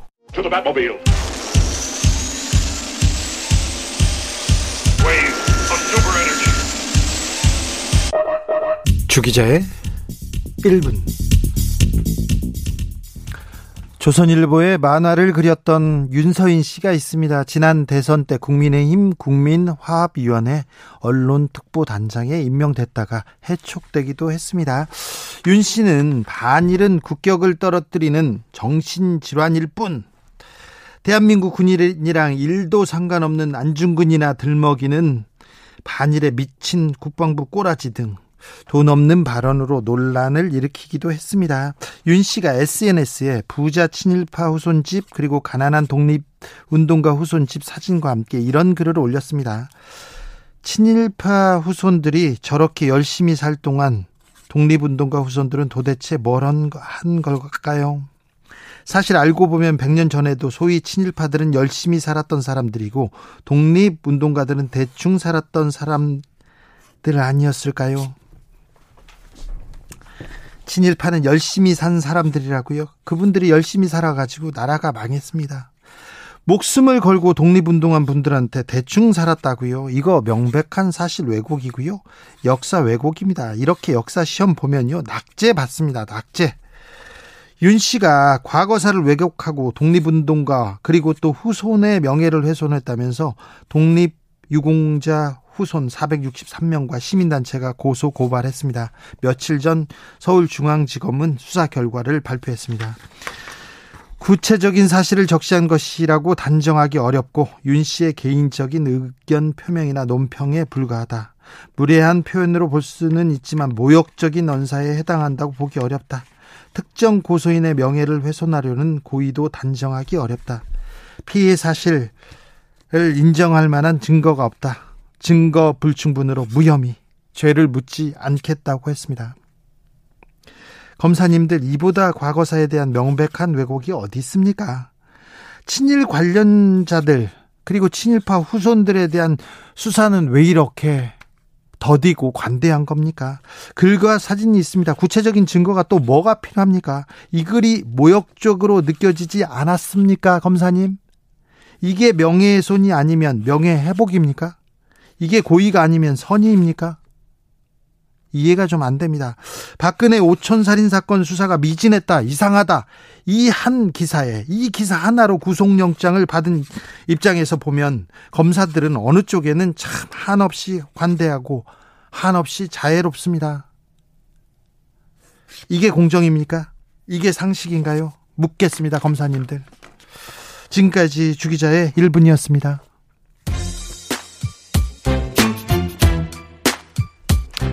Black Eyed Peas, Where is the Love?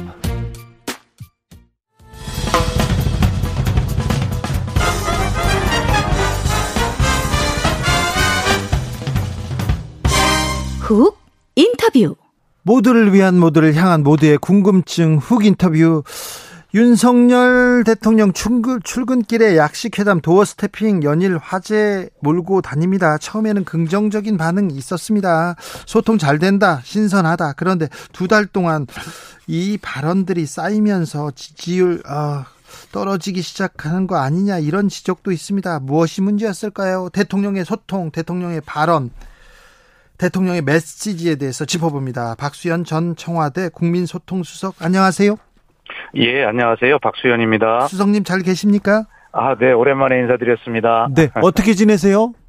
예, 저는 뭐 제 고향 충남 공주에 와서 이렇게 국민 속에서 국민들 네. 말씀 들으면서 이렇게 잘 지내고 있습니다. 실업자신가요? 그 전 국민이 다 하시는 일을 꼭 그렇게 네. 말씀을 하셔야 알겠- 되겠습니까? 네, 뭐, 뭐라도. 네, 알겠어요. 저 네. 수석님, 자, 네. 윤석열 대통령의 도어 스태핑 어떻게 보고 계십니까? 글쎄요, 그 처음에 저도 네. 지금 사회자께서 말씀하신 대로 그 도어, 도어 스태핑을 시작하실 때, 아, 좀 신선하다. 네. 그리고 정말 잘 됐으면 좋겠다. 네, 그리고 이것이 쭉 전통으로 좀 자리 잡아서 윤석열 정부 이후에 대한민국 정부들이 이렇게 좀 잘했, 소통을 잘했으면 좋겠다. 그리고 살짝 좀 부러운 마음도 있었습니다. 아 그래요? 예. 그러면서도 또 제가 이제 뭐 대변인만 몇 번 또 했고 문재인 정부 첫 대변인 첫 대변인 하셨죠? 예, 네, 마지막 국민소통 수석을 했기 때문에 네, 솔직히 걱정되는 부분이 있었어요. 예, 그것이 뭐냐면 형식은 저렇게 신선하게 차용을 했지만 그 내용과 본질이 아마 그 형식을 따라가지 못하면 네, 틀림없이 좀 어떤 실망이 따를 것이다. 네, 뭐 이런 생각을 했고요. 지금도 뭐 예를 들어서 윤석열 대통령께서 시도는 잘 하셨고요. 좀 문제가 됐던 부분들을 좀 바로 잡고 고쳐 나가면 예, 얼마든지 뭐 기회는 있고 할 것이다라고 생각을 하고요. 예. 어, 이번에 대통령께서 어쨌든 코로나 때문에 네. 뭐 하루 정도 좀 안 하신 적도 있지만 네. 다시 재개하신 걸 보면 뭐 그 의지는 평가할 만하다. 그러나 국민들께서 걱정하시는 것이 어떤 것인가 형식을 뒷받침할 수 있는 내용과 국민의 지적, 언론의 질문을 대하는 태도 이런 것들을 좀 잘 해나가시면 네. 뭐 형식적인 측면과 내용적인 측면에서도 잘 돼 나갈 것이라고 생각하고 그렇게 바로 잡아가는 것이 중요한 것 같습니다. 알겠습니다. 기대가 크다고요. 아, 네, 내용과 태도를 바로 잡으면 된다는데 그럼 내용과 태도는 좀 문제가 있었다 이렇게 보시는 거네요. 그렇죠. 국민들께서 좀 지금 워낙 선의로 이렇게 네. 좀 이해를 해주시니까 그렇지 이 문제가 조금 더 쌓여나가면 네, 아마 좀 불신의 곧 자리 잡지 않을까 이런 걱정이 들고요. 네, 지금 이제 대체로 대통령님께서 답을 하시는 걸 보면 네, 뭐 지적하시는 대로 뭐 인사 문제에 관해서는 전 정부와 비교해봐라든가 네. 어뭐 나는 소위 그렇게 생각 안 한다든가 이런 어떤 느낌이 나는 예, 그래서 언론의 질문을 예, 국민의 질문이라고 그 생각하셔야 되는 그런 태도를 제가 말씀드리는 거거든요. 네, 예, 그런 것들이 보이지 않으면 국민들께서 금방 알아들으시거든요. 네, 그래서 마치 거기에 어떤 어 억울하다고 화소연하시거나 예, 그 다음에 그것은 잘못한 거라고 바로잡으려고 하신다거나 이런 어떤 느낌을 드리면 그것은 진정한 소통이 아니라고 생각합니다. 그래서 네. 제가 늘 말씀드리는데 소통은 어, 일방향 일방향 광고가 아니라 네, 양방향 대화이다. 그래서 어떤 거기에서 어떤 걸 바로잡으려고 하는 그런 자리가 아니라 어, 그렇 국민의 말씀을 언론을 통 언론을 통해서 듣는 자리라는 그런 태도를 가지시는 것이 네. 진정성을 높이는 지름길일 겁니다. 인사 관련해서 전 정권 장관 중에 이렇게 훌륭한 사람 봤느냐 이렇게 그 얘기를 들었을 때 전 정권 사람으로서 어떤 생각이 들던가요? 뭐전 정권 사람으로서가 아니라 국민께서 들으셔도요. 네. 어 이건 아닌 것 같은데 예. 이런 느낌을 가지셨을 거예요. 예, 예, 아마 윤석열 대통령한테 그런 것들을 바랬기 때문에 윤석열 정부를 선택하신 국민들이 계시지 않습니까? 예. 그렇다면, 아, 예, 아, 그렇습니까? 좀 더 돌아보겠습니다. 이렇게 하는 태도가 중요하지. 네, 어, 그거 아닌데요? 뭐, 심지어는 대통령 말씀 중에 빈틈 없이 선, 사람을 뽑았다. 네, 또 내지는 자부심을 갖는다. 네, 또전 정부와 비교해봐라.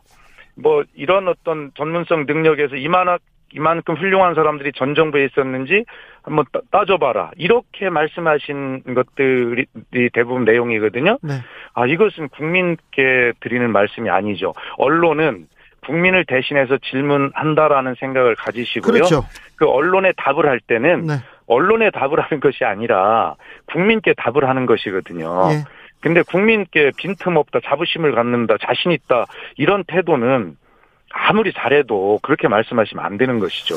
대통령의 태도, 아, 이 부분에 대해서 또 국민들이 아, 이게 맞는가 이런 좀 의구심을 가지고 있는 것 같습니다. 대통령의 태도 이거 쉽지 않은 문제죠.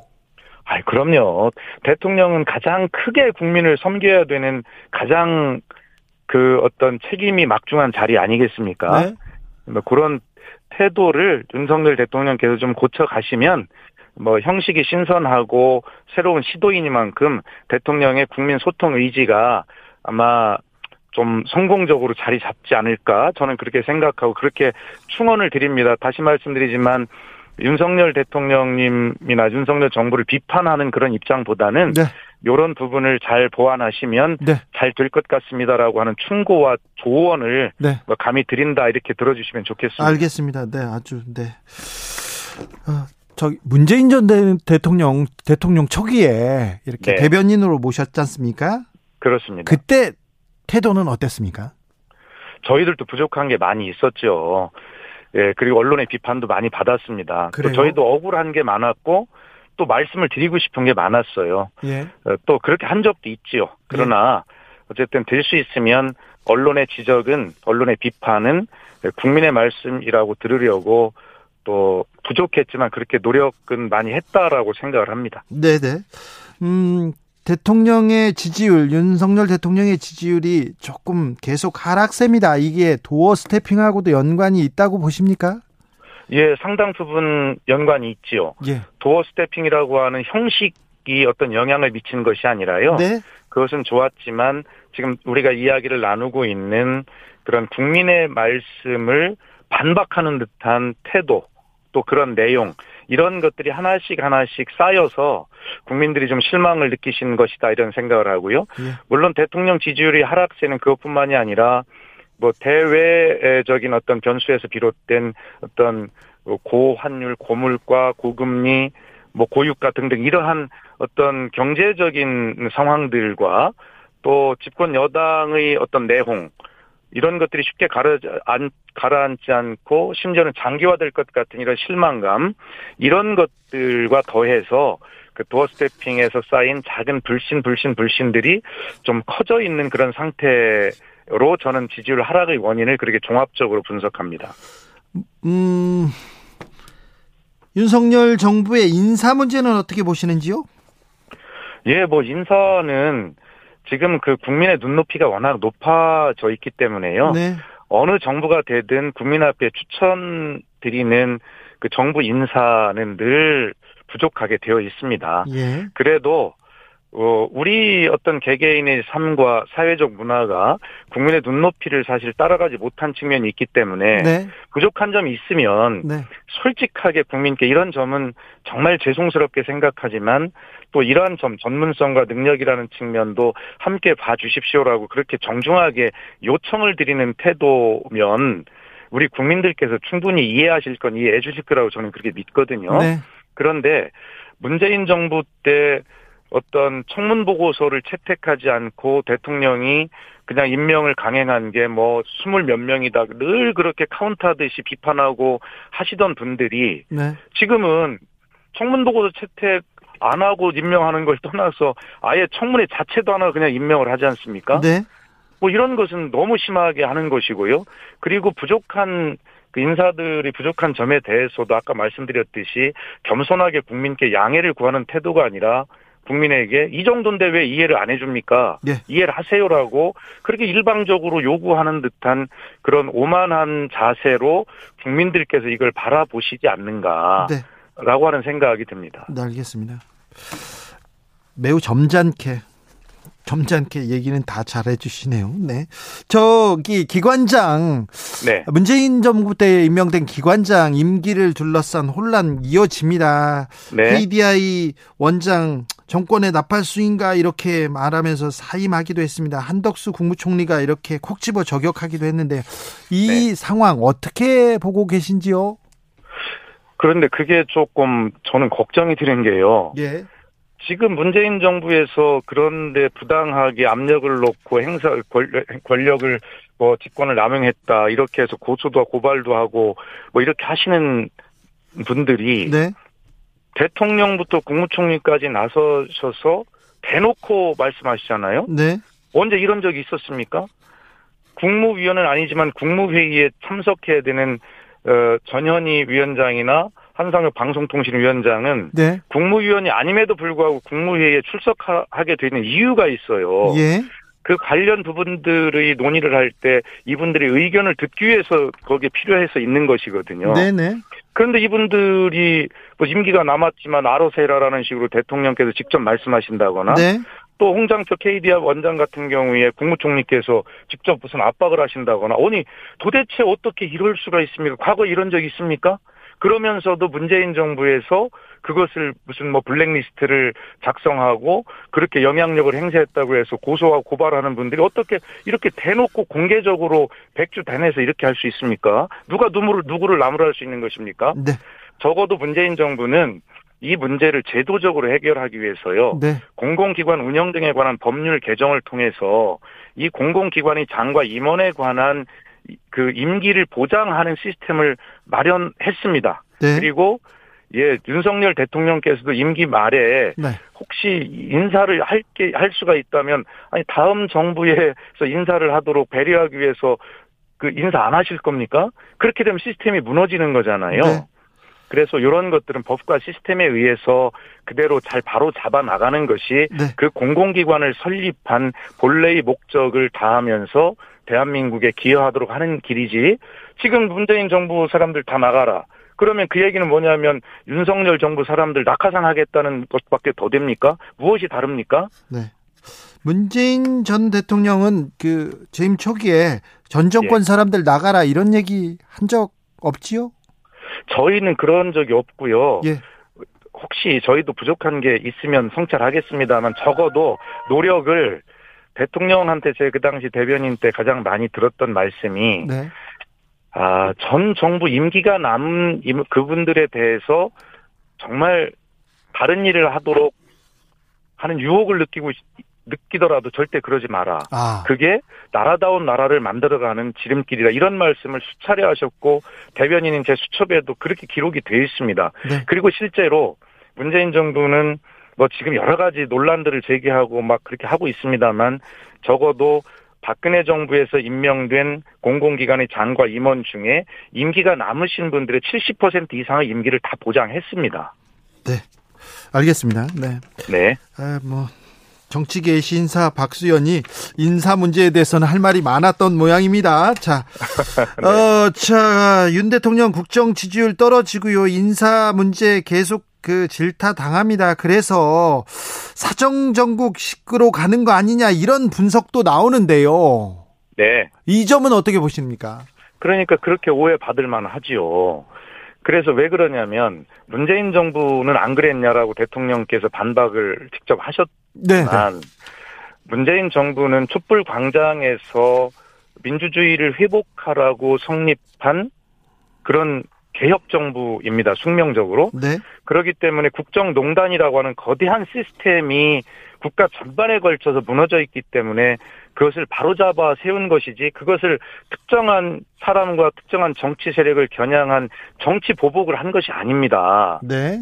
그런데 그것을 정치 보복했다라고 규정하고 지금 여기서 우리도 그렇게 할래라고 하는 그런 정치 보복으로 보이는 일들이 벌어지고 있지 않습니까? 네. 예를 들어 국정원 같은 경우에 자랑스럽게 고- 권력의 기관에서 국민의 기관으로 개혁을 완성하고 부족한 점은 있겠습니다만 국민 앞에 떳떳하게 발표하고 그렇게 했던 국정원이 정부 바뀌고 원장 바뀌었을 뿐인데 어떻게 그런 개혁을 이룬 국정원이 스스로 전 국정원장을 고발합니까? 네. 스스로 그건 자기 부정이고 자기 모순 아닙니- 아닙니까? 여기에 어떤 압력이 행사됐는지 다음 정부가 바뀌면 그것은 또 돌아볼 필요가 없겠습니까? 네. 네. 좀 상식적이고 자연스럽지 않은 그러한 사정의 흐름이 있기 때문에 네.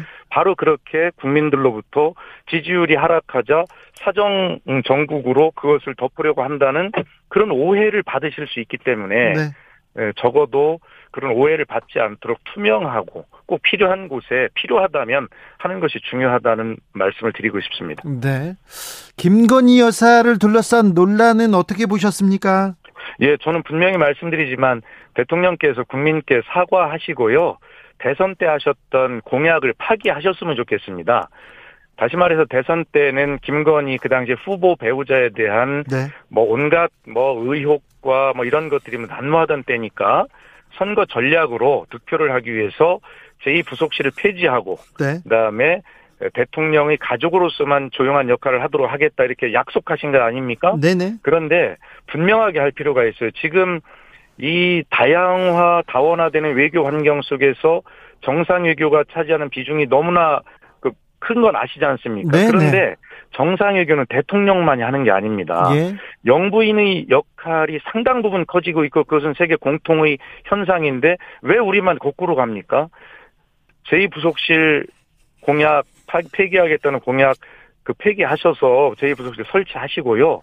이렇게 제대로 대통령 그 배우자 그렇게 불리기를 원하시니까 그런 어떤 영부인의 역할을 제대로 시스템으로 할 수 있도록 그래서 대통령의 정상 외교를 국익을 위해서 잘 보완 할 수 있도록 그 역할을 다할 수 있도록 그렇게 만드는 것이 저는 바람직한 길이라고 생각하고요. 예. 대통령께서 국민께 아이고 그때는 제가 좀 미처 몰라서 그랬는데 대통령이 되고 나서 보니 이런 게 필요합니다라고 국민께 말씀드리는 거 결코 부끄러운 일이 아니고요. 네. 국민께서도 그 이해 못하실 국민이 아니라고 생각합니다. 알겠습니다. 비선 논란 관련해서는 사과할 문제입니까? 이 문제는? 예, 당연히 사과는 일단 하셔야 된다고 생각하고요. 예. 그런 일이 벌어지지 않도록 어, 해야 하고요. 네. 어떤 정치인이든 자기 대통령 말씀대로 자기 친인척 중에 네. 선거를 도운 동지들 다 있습니다. 예. 그런데 그분들을 채용할 필요도 있고 채용할 사정도 있지만 안 하는 것은 뭐냐면 바로 그렇게 이해 충돌의 문제와 국민 눈높이가 맞지 않기 때문에 법률로 그렇게 만들고 있는 것이니까 설사 네. 그 법에 위반되지 않다 하더라도 국민의 눈높이에 맞추는 그런 노력을 하는 것이 중요하고 네. 그 국민 눈높이에 못 맞은 부분이 있다면 법률에 어긋나지 않, 않았다 주장하고 싶어도 네. 국민 여러분께 죄송하다고 말씀드리는 것이 우선인 것 같습니다. 그게 대통령의 길입니까? 예, 그게 대통령의 언어이고 네. 대통령의 태도다라고 생각하고 대통령께서 그런 모범을 보이실 때 네. 대한민국 전체의 공직사회 정치계가 함께 예, 그렇게 어떤 모범을 따라갈 것 아니겠습니까? 네 네. 말씀 잘 들었습니다. 네, 감사합니다. 하는 일이 없으시니까 곧 서- 스튜디오에 모시겠습니다. 네, 감사합니다. 박수현 전 청와대 국민소통수석이었습니다. 정치 피로, 사건 사고로 인한 피로, 고달픈 일상에서 오는 피로. 오늘 시사하셨습니까? 경험해 보세요. 들은 날과 안 들은 날의 차이. 여러분의 피로를 날려줄 저녁 한 끼 시사. 추진우 라이브.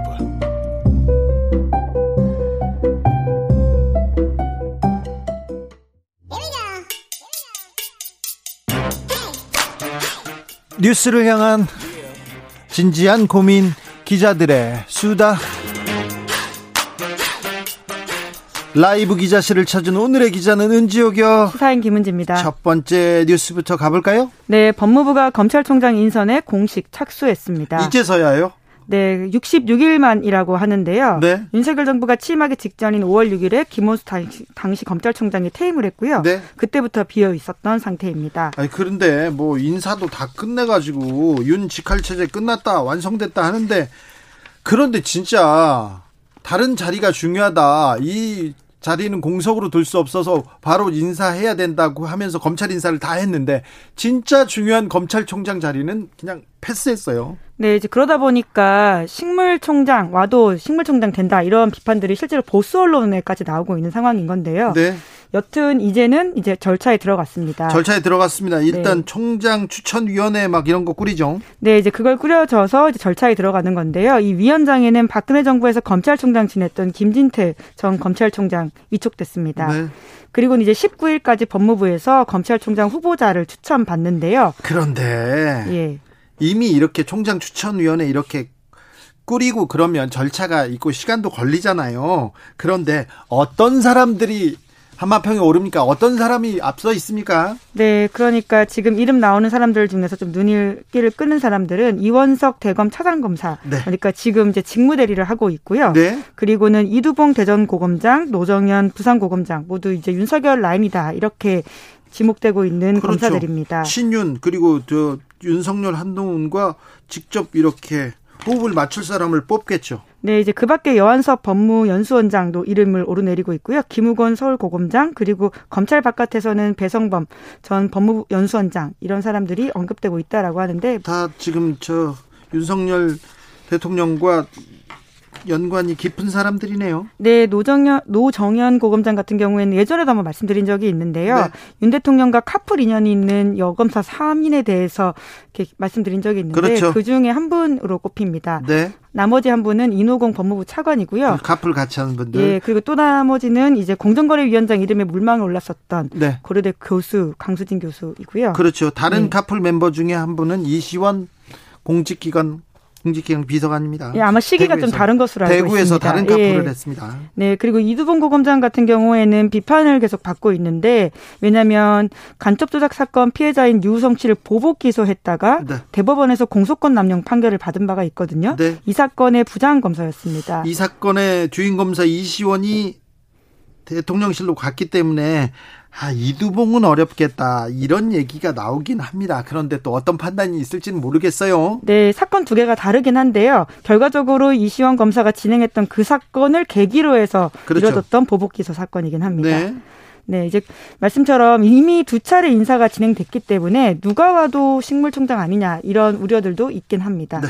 다음 뉴스로 가볼까요? 네, 혹시 쉐어런팅이라는 말 들어보셨나요? 들어는 봤어요. 근데 생소하더라고요. 네, 육아 그러니까 영어로 parenting인데요. 이것을 공유, share한다는 뜻의 합성어라고 합니다. 네. 전 사실 이번에 처음 알게 됐는데요. 네. 아이를 키우며 찍은 사진과 영상을 소셜 미디어에 공유하는 행위를 뜻하는데요. 저는 좀 이해가 안 되더라고요. 예, 이제 우리 아이 예쁘고 귀엽다 이런 지점들을 또 일상을 공유하는 차원에서 네. 온라인에 올리는 건데요. 네. 영국의 한 연구 결과에 따르면 그러니까 한국만의 상황은 아닙니다. 예, 전 세계적 상황이죠. 네, 애가 다섯 살 될 때까지 거의 1,500 개 가량의 사진이 온라인에 떠도는 게 평균적으로 그렇다라고 하거든요. 그렇게나 많습니까? 그러니까 요새 아이들은 자기가 자신을 인지하기도 전에 온라인 상에 자기 사진이 그렇게 올라간다 이렇게 보시면 될 것 같은데요. 그렇게나 많아요. 네, 물론 평균이기 때문에 뭐 개별적으로는 차이가 좀 있겠죠. 어떤 분들은 더 많이 올렸다는 거 아닙니까? 네, 그런 이제 부모에게는 표현의 자유이긴 하지만 아이가 이제 커서 그것을 어떻게 판단할지에 대해서는 좀 다르게 봐야 되는 지점이 있다라는 지적이 나오고 있습니다. 고민이 필요합니다. 네, 이제 특히나 현재 청소년이 2030년 정도에는 신원도용 범죄 3분의 2가 이 쉐어런팅을 통해서 있을 거다라는 지적이 있을 정도라고 하는데요. 이게 무슨 말이죠? 그러니까 이제 사진이 마구 올라가고 그 얼굴들이 공개가 되면서 신원도용들을 함부로 할 수 있게 되는 상황들이 노출된다라고 하는 거죠. 예. 예, 그 정도로 좀 앞으로 미래는 이런 지점들에 대한 걱정들이 개인정보 보호 같은 것들이 좀 문제가 된다라고 볼 수 있는데요. 아, 그렇겠네요. 네, 실제로 EBS에서 이런 다큐멘터리를 방송한 적이 있는데 네. 쉐어런팅이 유괴로까지 이어질 수도 있다라고 하는 건데요. 네. 그러니까 이제 그 어떤 아이들이 온라인에 올린 사진들을 보면서 그 아이의 어린 시절을 마치 아는 것처럼 그렇지. 꾸며대면서 너 어렸을 접근하고 때 어디 네. 다녔지, 네. 너 뭐였지. 네, 돌잔치 할 때 너 뭐 잡았지, 뭐 이런 식으로 그 사진들을 다 보면 알 수는 있는 거잖아요. 그러네요. 범죄 악용될 수도 있겠네요. 문자 보내면서 나 누구야? 근데 누구신데요? 근데 너 어렸을 때 뭐 했어? 뭐 했어? 그러면 그걸 나의 과거를 알고 있으면 그 말을 믿을 수밖에 없죠. 이거 관련 대책 필요합니다. 네, 이제 그러다 보니까 유럽에서 는 이미 좀 관련된 내용들이 나오고 있는데요. EU에서는 17세 미만에게 이칠 권리, 그러니까 개인정보 삭제 요청권을 인정하고 있다라고 합니다. 아, 그렇군요. 네, 그리고 프랑스는 더 엄격한데요. 어, 프라이버시법에 따라서 자녀의 동의 없이 이미지를 공개했다가 최대 징역 1년까지도 가능하다라고 아, 합니다. 이거 프랑스 역시 네, 굉장히 프랑스 같은 느낌이죠. 네. 네. 그리고 영국 같은 경우에도요, 자녀가 이러한 부모에 대해서 소송할 수 있는 길도 열어뒀다라고 하는데요. 우리도 좀 생각해 봐야 되겠어요. 네, 그래서 최근에 정부가, 그러니까 정확히는 어제였었는데요, 관련된 창, 아동 청소년에게 이칠 권리를 보장하기 위해서 자기가 아닌 사람이 올린 모든 개인정보를 삭제할 수 있는 권한을 주겠다 이렇게 밝혔습니다. 아, 네. 그러니까 부모가 올린 것도 당사자가 원하면 삭제할 수 있게 하겠다라고 하는 건데요. 네. 2024년까지 법제화할 아동 청소년 개인정보보호법 이 그 내용입니다. 아동의 잊혀질 권리 보장돼야 됩니다. 중요합니다. 네, 특히나 요즘 이제 아동 청소년은 디지털 네이티브라고 부를 정도로 세대가 아예 다르잖아요. 네. 기본 경험값도 온라인 디지털을 통해서 하고 있기 때문에 이것들을 좀 보장할 필요가 있어 보이는데요. 네. 2024년에 법제화가 되긴 하지만 내년부터 시범적으로 관련된 내용들이 들어간다라고 합니다. 네, 우리도 고민을 하고 빨리 관련 대책 내놔야 될 것 같습니다. 김미경님께서 우리 아이들이 노출되는 것은 자제해야겠네요. 자제해야 됩니다. 이거 범죄 악용될 수도 있습니다. 조혜숙님 부모 개인 SNS에 아이들이 하루를 아이들의 하루를 고스란히 올리는 경우 있습니다. 제발 아이들 입장도 좀 생각해 주세요. 그러니까요. 네. 고민이 필요하겠죠. 특별히 지금 SNS에 자식들 이렇게 예쁘게 꾸며가지고 이렇게 보내는 거, 네, 올리는 거 이거 하는 분들 좀 생각해 봐야 됩니다. 다음 뉴스로 가볼게요. 네, 바이든 대통령이 사우디아라비아를 방문할 예정입니다. 드디어 갑니다. 바이든 대통령 사우디하고 거리를 둔다고 했는데 첫 방문입니다. 네, 이제 그러다 보니까 전 세계가 주목을 하고 있는데요. 네. 특히나 석유 증산과 관련해서 어떤 내용이 나올지가 모두의 이목을 끌고 있는 포인트입니다. 옛날에 이 가시 가시꾸지 피살 사건 때 사우디를 국제적으로 고립시키겠다 인권적으로 말이 안 된다 이렇게 비판을 가장 많이 하던 분이 조 바이든 대통령입니다. 네, 그때 이제 반체제 언론인이었었는데 실제로 굉장히 좀 충격적이긴 사건이긴 했습니다. 그렇죠. 비판할 만한 것이었는데요. 하지만 대통령이 되고 나서는 좀 입장이 달라진 것들이 이 있습니다. 유가 때문에 예, 그렇죠. 전쟁 때문에 네, 러시아의 우크라이나 침공 이후에 국제 유가가 치솟고 있고 미국 물가가 계속 계속 오르고 있거든요. 네.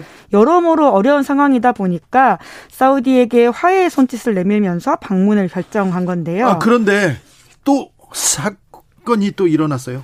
네, 그런데 가기 전에 또 피살 사건이 일어났다라고 합니다. 네. 바이든 대통령으로서는 여러모로 곤란할 수밖에 없는 상황인데요. 인권 중요하게 할 거냐, 현실 어떻게 할 거냐 이런 두 가지 상황에서 딜레마적인 부분을 부딪히게 되는 건데 네. 사우디 야당 인사가 피살당했다라고 합니다.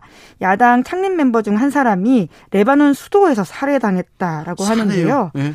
네, 해당 당에서는 이 암살 소식을 접한 다음에 구체적인 확인 작업을 하고 있다라고 하는데요.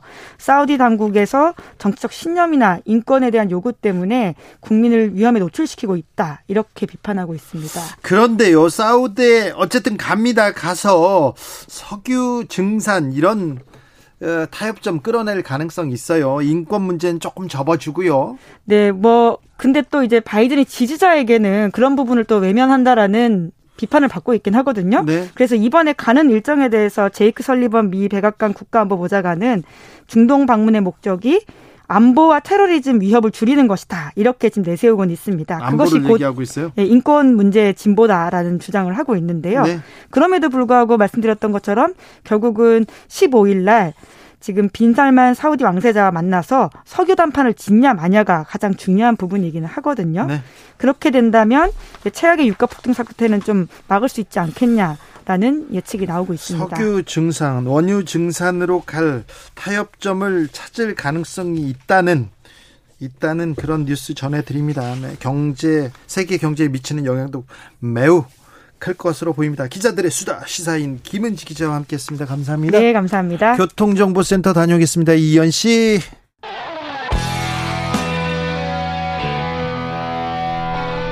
스치기만 해도 똑똑해진다.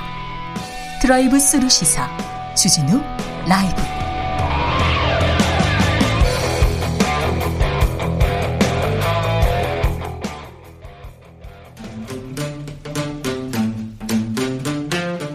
청년의 포부와 패기로 대한민국 정치를 새롭게 하자 청년의 시선 MZ세대가 말합니다. 요즘 정치 2030 청년 정치인 어벤져스 청벤져스 출동합니다. 본인 소개하고 시작하겠습니다. 네, 안녕하십니까. 김용태 국민의힘 최고위원입니다. 네, 안녕하세요. 더불어민주당 전 비대위원 권지웅입니다. 김용태 최고 기운이 네. 없어요. 뭐 요즘 당내 상황도 혼란스럽고 네. 사실 뭐 안개가 너무 자욱해서 저도 뭐 어떤 게 맞는 건지 방향을 잘 못 찾겠습니다. 뭐 대표가 성상납을 받았는지 안 받았는지 저도 사실 잘 모르고 예. 이럴 때일수록 원칙과 법치가 좀 중요한 것 같아요. 네, 그렇죠. 근데 아무튼 이준석 대표 법인카드 뭐 이번 주에 정지된다고 하고 조금 네네. 어떻습니까? 근데 뭐 법인카드 관련해서 오늘 언론에 나왔던 것 같은데 아마 지난주에 징계와 동시에 법인카드가 저희 당 총무부에서 정지됐을 걸로 제가 알고 있고. 아, 그래요? 설마 이게 정지가 안 됐더라도 대표가 사리분별은 할 줄 알기 때문에 네. 당원권 정지와 동시에 법인카드 아마 안 쓸 겁니다. 이준석 그렇죠. 대표는 침묵을 이어갈까요? 어, 계속해서 저는 침묵을 이어갈 것이라고 보고요. 아, 그래요? 생각을 저도 잘 모르기 때문에 네. 네, 글쎄 빨리 정리해서 국민들과 당원분들께 좀 본인의 생각을 입장을 좀 발표할 시점이 되지 않았을까 예, 싶습니다. 그러니까 저는 그런 이야기를 좀 드렸었는데 당 대표 권한으로 이 윤리 판단을 불복하면 안 된다 이런 이야기는 드렸어요. 네. 그건 사실 좀 부당한 거잖아요. 근데 네. 그게 아니라 뭐 이의 신청이나 가처분 신청 이런 건 할 수 있죠. 근데 지금 하시지 않는 걸 보면 일정 정도 지금 그 증거인멸 교사와 관련된 것에 인정하는 건 아닌가 싶긴 합니다. 네. 뭐 그것과는 좀 별개일 것 같아요. 뭐 어떤 윤리위의 어, 결과를 수용하고 안 수용하고가 그 증거인멸 교사를 어, 받아들이고 안 받아들이고의 그런 일차적인 문제인 것 같지는 않고 이게 네. 정치적인 집권 여당이고 거기 여당의 대표로서 이게 개인의 억울함을 호소하는 것과 또 어떻게 보면 경제 위기잖아요. 이 집권 여당으로서 또 당의 혼란을 수습할 책임이 있고 그 과정에서 이제 복합적인 고차원적인 방식에서 좀 고민을 하고 있는 것 같아요. 저는 좀 그 부분 다른 것 같은데, 그러니까 징계가 왜 이 시점에 되었느냐. 그렇죠. 그러니까 수사 결과가 아직 안 나왔는데 지금 이 시점에 되었는가는 저는 다분히 정치적인 이유 때문이라고 생각합니다. 네. 근데 이제 그게 아니라 징계 내용을 반박하지 못하는 건 실제로 그걸 반박할 만한 근거가 없기 때문이죠.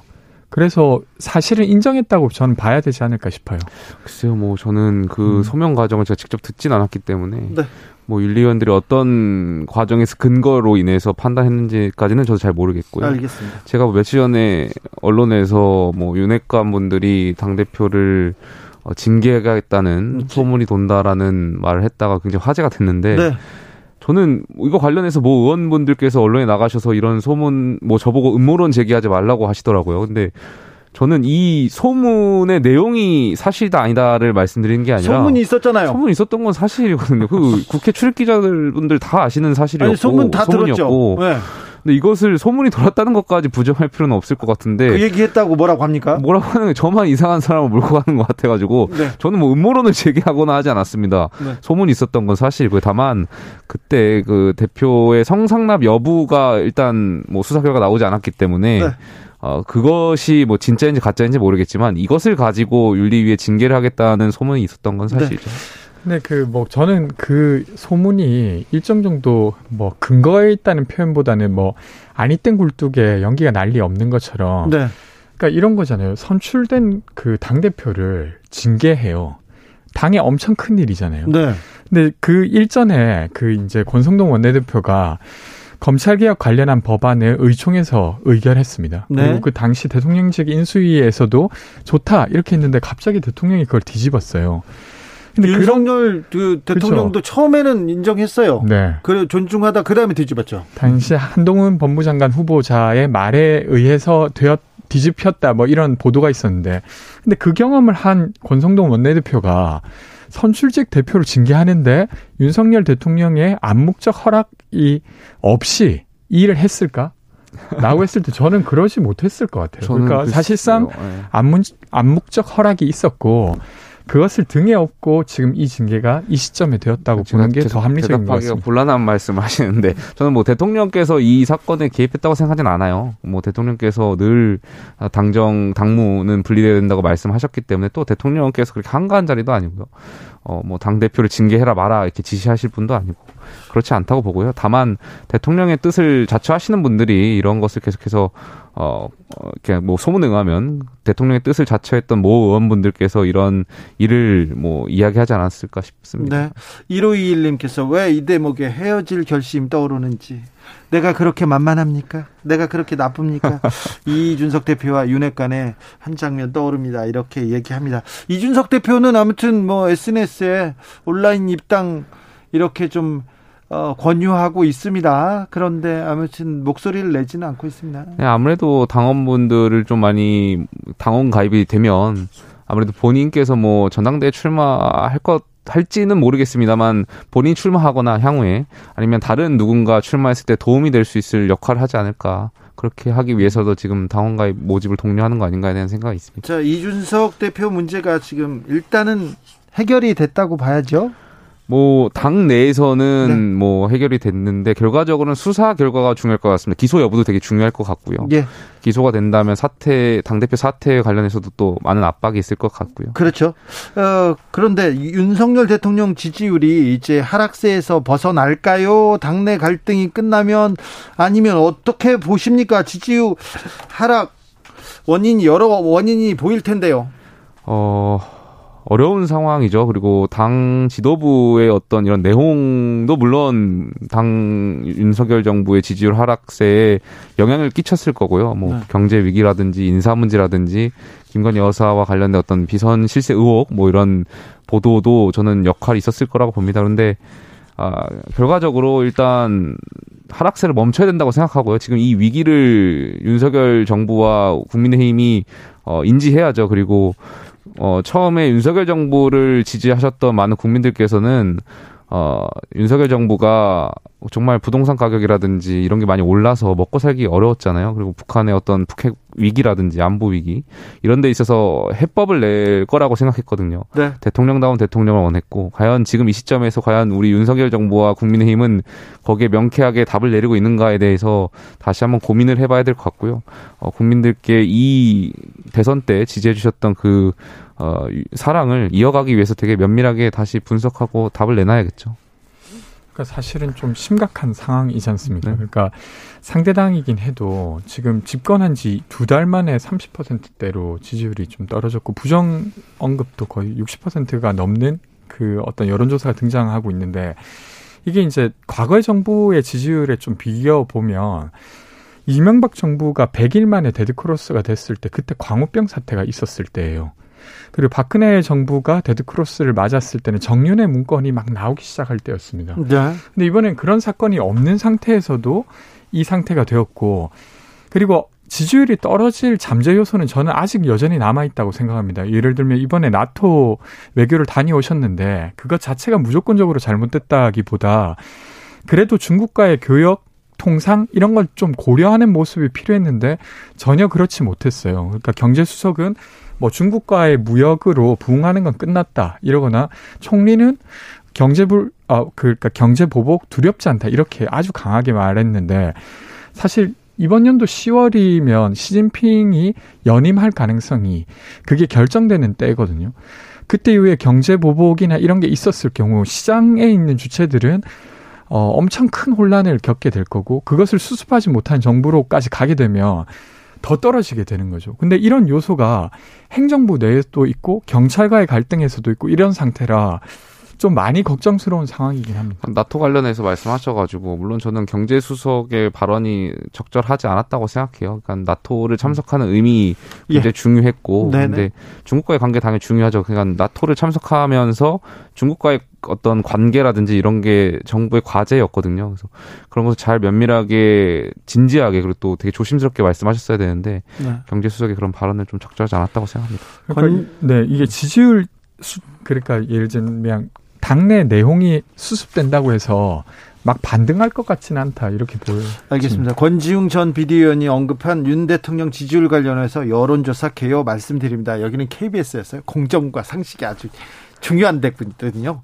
리얼미터가 지난 4일에서 8일까지 조사했고요. 윤 대통령 국정, 국정수행 잘 하고 있다는 응답은 37.0%였습니다. 자세한 내용은 중앙선거 여론조사 심의위원회 홈페이지 참고하시면 됩니다. 자, 민주당은 어떻게 돼갑니까? 오, 박지원 전 비대위원장은 이재명 의원이 영입한 인재인데 그런데 영입한 인사인데 계속 이제 이재명 때리기에 나서고 있어요. 네. 어떻게 보고 있습니까, 권지웅? 그러니까 기본 국민들이 보기에는 박지원의 메시지를 민주당이 잘 받아들일 수 있느냐 예. 아니냐를 보면서 민주당이 좀 변하려고 하는구나 아니구나를 보시는 게 맞는 것 같아요. 근데 조금 더 들여다보면 지금 박지원 위원장께서 자신에게 출마 자격을 달라라고 이야기를 하고 있는데 네. 이것과 관련돼서는 당내에서도 좀 분분하고 최근에는 국민들의 어떤 여론도 저는 조금 좋아지는 쪽보다는 좀 나빠지는 쪽으로 기울어 가는 것 같아요. 네. 왜 그러냐면 당을 혁신한다고 하는 건 꼭 당대표로서만 할수 있는 건 아니잖아요. 네. 근데 그런 면에서 이번에 출마 자격이 원래 없는 상태인데 그걸 특별히 주지 않았다고 해서 마치 자신을 두려워하거나 내치려고 했다고 계속해서 반복하고 주장하는 게 좀 제가 볼 때는 되려 박지원 위원장님을 지지하는 사람들을 넓히기보다는 좀 좁히는 행보가 아닌가 이런 게 좀 걱정스럽습니다. 저도 박지원 전 비대위원장의 발언을 보면 좀 저도 젊은 정치인이지만 좀 설익은 느낌이 있어요. 그러니까 처음에 박지원 비대위원장이 오셨을 때 어떤 신선함 또 민주당이 갖고 있지 못했던 그런 것을 좀 커버하는 그런 느낌이 있었는데 지금은 마치 본인한테 절차적인 어떤 정당성이 없음에도 불구하고 계속 어리광 피우는 느낌처럼 비춰져요. 그래서 박지원 전 비대위원장이 저는 한 템포 쉬어갈 필요성도 있다고 보고요. 지금 굉장히 뭐 이재명 의원을 계속 끌어들이는 것 같은데 국민이나 당분들은 이재명 의원이 박지원 비대위원장이랑 같이 라이벌이라고 생각 안 하거든요. 근데 본인만 지금 라이벌이라고 생각하면서 계속해서 말씀하시니까 글쎄요 저는 썩 보기 좋지 않다라고 생각하고 조급해 보여요. 그래서 조금 좀 내려놓으시고 성찰의 시간을 가질 필요가 있다고 봅니다. 권지웅 비대위원께서 박지원 전 비대위원장한테 이렇게 얘기를 하는데 박지원 전 비대위원장이 좀 들어야 될 텐데 그렇습니다. 뭐 정치는 날랜 표범만 하는 게 아니라 무리를 이끄는 코끼리처럼 무리를 이끌고 이렇게 같이 가야 되는데 마음을 얻고 마음을 얻어서 다른 생각이 비슷한 사람들끼리 이렇게 모여서 이렇게 그 모여서 이렇게 같이 가는 건데 지금 이게 이 정치에 대해서 어떻게 보고 있나 박지원 전 비대위원장은 어디로 갈지 이것도 관심사입니다. 민주당은 네. 잘 가고 있습니까? 사실 좀 민주당의 전당대회가 이제 8월 말에 있고 네. 지금 후보들이 속속 출마 선언을 하고 있습니다. 예. 근데 좀 흥행 요소가 있어야 되는데 흥행 요소라면 국민들이 보기에 좀 기대가 되는 것이죠. 네. 저 사람이 되면 이쪽만큼은 좀 이 의제만큼은 좀 바뀌겠구나. 네. 라든지 뭐 민주당이 크게 바뀌겠구나 이런 게 있어야 되는데 아직까지 그런 요소를 만들지는 못해서 그게 좀 저로서도 뭐 좀 죄송한 상황이라고 생각합니다. 민주당 전당대회는 일단 재미도 없고 감동도 없습니다. 재미도 찾으셔야 되고 감동도 찾아야 되는데 변수는 역설적이게도 이준석 대표의 수사 결과인 것 같아요. 기억이에요? 지금 모든 관심이 지금 다 국민적 관심이 국민의힘에 있기 때문에 글쎄요, 저는 민주당이 더 그런 것을 잘 해야 된다고 생각하고요. 그렇기 때문에 민주당도 계속 국민의, 이 국민의힘 상황에 관심이 많으니까 계속해서 민주당도 저희 그 당 대표 징계에 관련해서 감나라 배나라 하시는 것 같거든요. 네. 뭐 박홍근 원내대표께서도 계속 발언하시는 거 보니까. 아, 글쎄요, 민주당이 좀 본인들의 전당대회를 국민들께 관심을 유도할 수 있는 방안을 찾아야 되지 않나. 민주당이 어. 더큰 사고를 치실 수 없어요. 그렇죠. 사고, 요즘 사고라는 단어 좀 저희 예민해가지고. 아, 사고? 거리 막 이런 거. 근데 막그 저는 이런 것 같은데 이재명 의원의 영향력이 크다는 건 우리 모두 알고 있지만 네. 친이 반이로 그냥 그 프레임에 빠져버리면서 국민들이 기대할 만한 게 없어져 버렸어요. 네. 그래서 그것을 좀 깨겠다고 97그룹이 나왔지만 그것도 세대 담론에 좀 갇혀 있는 것 같습니다. 그러니까 네. 예를 들면 이런 게 있어야 돼요. 어떤 후보가 최고위원이 되거나 당대표의 가, 가능성이 높아지면 어, 어떤 집단이 공천되겠다가 아니라 어떤 내용이 새로 나오겠구나 이런 게 좀 기대돼야 국민들 입장에선 그걸 보게 되는 거죠. 당원 네. 입장에서야 네. 누가 더 공천될 건가가 궁금하긴 하지만 사실은 정당은 국민의 관심을 먹고 사는 거라. 근데 그게 이제 안 되고 있어서 저는 지금 이제 후보들이 출마 선언을 했으니까 그런 내용들로 경쟁하고 싸우고 해야 된다고 생각합니다. 권지웅 비대위원은 최고위원 출마 생각 없습니까? 저는 고민하고 있습니다. 그러니까 고민하고 예를. 들면 긍정적으로 고민하시는 것 신이. 반이 말고 네. 좀 다른 목소리가 나와야 될 것 같아요. 예를 들면 저가 만약에 출마 선언을 한다고 하면 제가 되면 세입자 관련된 이야기가 더 많아지겠구나. 네. 아니면 차별금지법 관련한 논의가 훨씬 더 불붙겠구나. 이런 식으로 이야기를 하면서 등장하고 이런 기대를 만드는 거잖아요. 그래서 네. 그런 식의 내용이 많아졌으면 좋겠다는 말씀입니다. 알겠습니다. 그런 고민 응원합니다. 네. 청년들의 고민, 그리고 뭐라도 해봐야 되겠다. 어떤 문제는 내가 해결해 보겠다. 이런 어, 도전 응원합니다.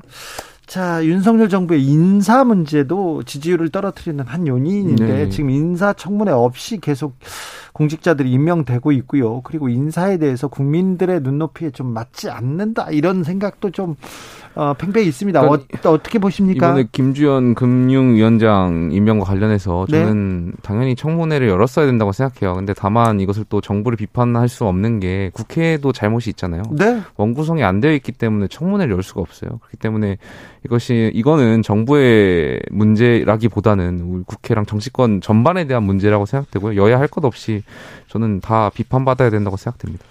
저는 그래도 국민들이 보기에는 정부 여당에 더 책임이 있다고 느끼실 것 같아요. 왜냐하면 훨씬 더 많은 권한을 가지고 있기 때문에 협상력 또한 사실은 높은 상태이긴 합니다. 그리고 이번에 민주당이 그냥 아예 다 거부한 게 아니라 법사위원장을 넘기겠다고 해도 했고 아니면 좀 급하면 인사특위를 꾸리자 이렇게까지도 이야기했는데 넘기겠다는 건 넘기겠다는 게 아니라 약속을 지키면 되는 거고요. 저희 국민의힘에서 통크 약 양보해서 국회의장도 뽑았지 않습니까? 양쪽의 입장에서 주장할 만한 것이 있는데 그 길이 아예 없었던 건 아니라는 거죠. 인사특위를 먼저 꾸려서 인사청문회라도 할 수도 있었던 거잖아요. 근데 굳이 그 길을 택하시진 않으셨어요. 그러니까 되려 그러니까 이게 청문회 없이만 4명이고 청문 보고서 채택 없이 한 사람들은 훨씬 더 넘는 거잖아요. 그리고 장학금 인사가 이미 낙마한 것도 4명이나 되고 그러니까 이게 첫 번째 인사에서 내로남불 인사, 그러니까 음주 운전을 했던 사람을 그냥 뽑고, 라든지 아니면 되게 뻔뻔하게 그것을 강변하면서 그 예를 들면 전 정부에서 이만한 훌륭한 장관 봐본 적 있냐라고 막 기자들한테 화를 내는 모습 이런 것들이 사실은 지금 윤석열 정부에게 안 좋은 영향을 미치고 있는 것 같습니다. 그 역으로 인사청문회가 되게 중요하게 민주당이 진지하게 생각한다면 민주당도 원구성에 있어서 협상이 정말 진지하게 약속 지키게 임했으면 저는 당연히 원구성 일찍 끝났고 청문회도 열릴 수 있을 거라고 보거든요. 근데 단순히 이걸 국민의힘 책임으로만 돌리긴 어려울 것 같고요. 저는 여야 모두가 좀 빨리 지금이라도 빨리빨리 해서 청문회라든지 이런 것이 민생을 돌보는 데 있어서 역할을 다 해야, 다 해야 된다고 생각합니다. 그러니까 특히나 이 어떤 금융위원장 관련해서 청문회가 안 열린 건 어떤 인사 검증만의 문제가 아니라 정책 검증도 하지 못하게 되었어요. 그렇죠. 그러니까 금융위원장께서 이번에 그 이제 취임이라고 해야 될까요? 어쨌건 일을 시작하면서 뭐 금산분리법 관련한 이야기도 하셨잖아요. 근데 네. 좀 논쟁이 필요한 부분인데 매우 중요하고 매우 예민한 사안입니다. 그런 기회조차도 없어져 버린 거예요. 그래서 그런 것들 좀 많이 안타깝습니다. 네. 정치가 지금 제대로 역할을 하고 있는지 모르겠어요. 이 청년 정치인들은 그렇게 열심히 뛰는데 국회의원들은 국회를 여냐 안 여냐 그걸 가지고 회의를 여는 회의를 열기 위한 회의를 위한 회의를 계속 회의만 하고 있어요. 매우 지금 걱정되는데 이제 좀 그래서 누가 그러더라고요. 뭐 민주당이나 국민의힘이나 늘 신진 사대부는 어려운 거라고. 처음엔 어렵죠. 그런데 기존에 이제 배지만 달면 소위 배지만 달면 의원들은 그렇게 편하게 있잖아요. 좀 이거 너무하다 불공평하다 이런 생각 들 거 아니에요. 그죠?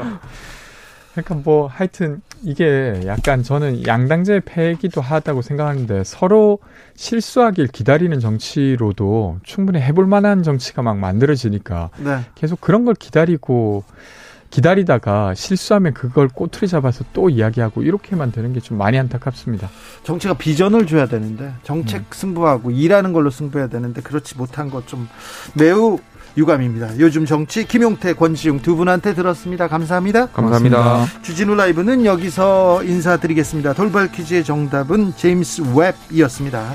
저는 내일 오후 5시 5분에 돌아오겠습니다. 지금까지 주진우였습니다.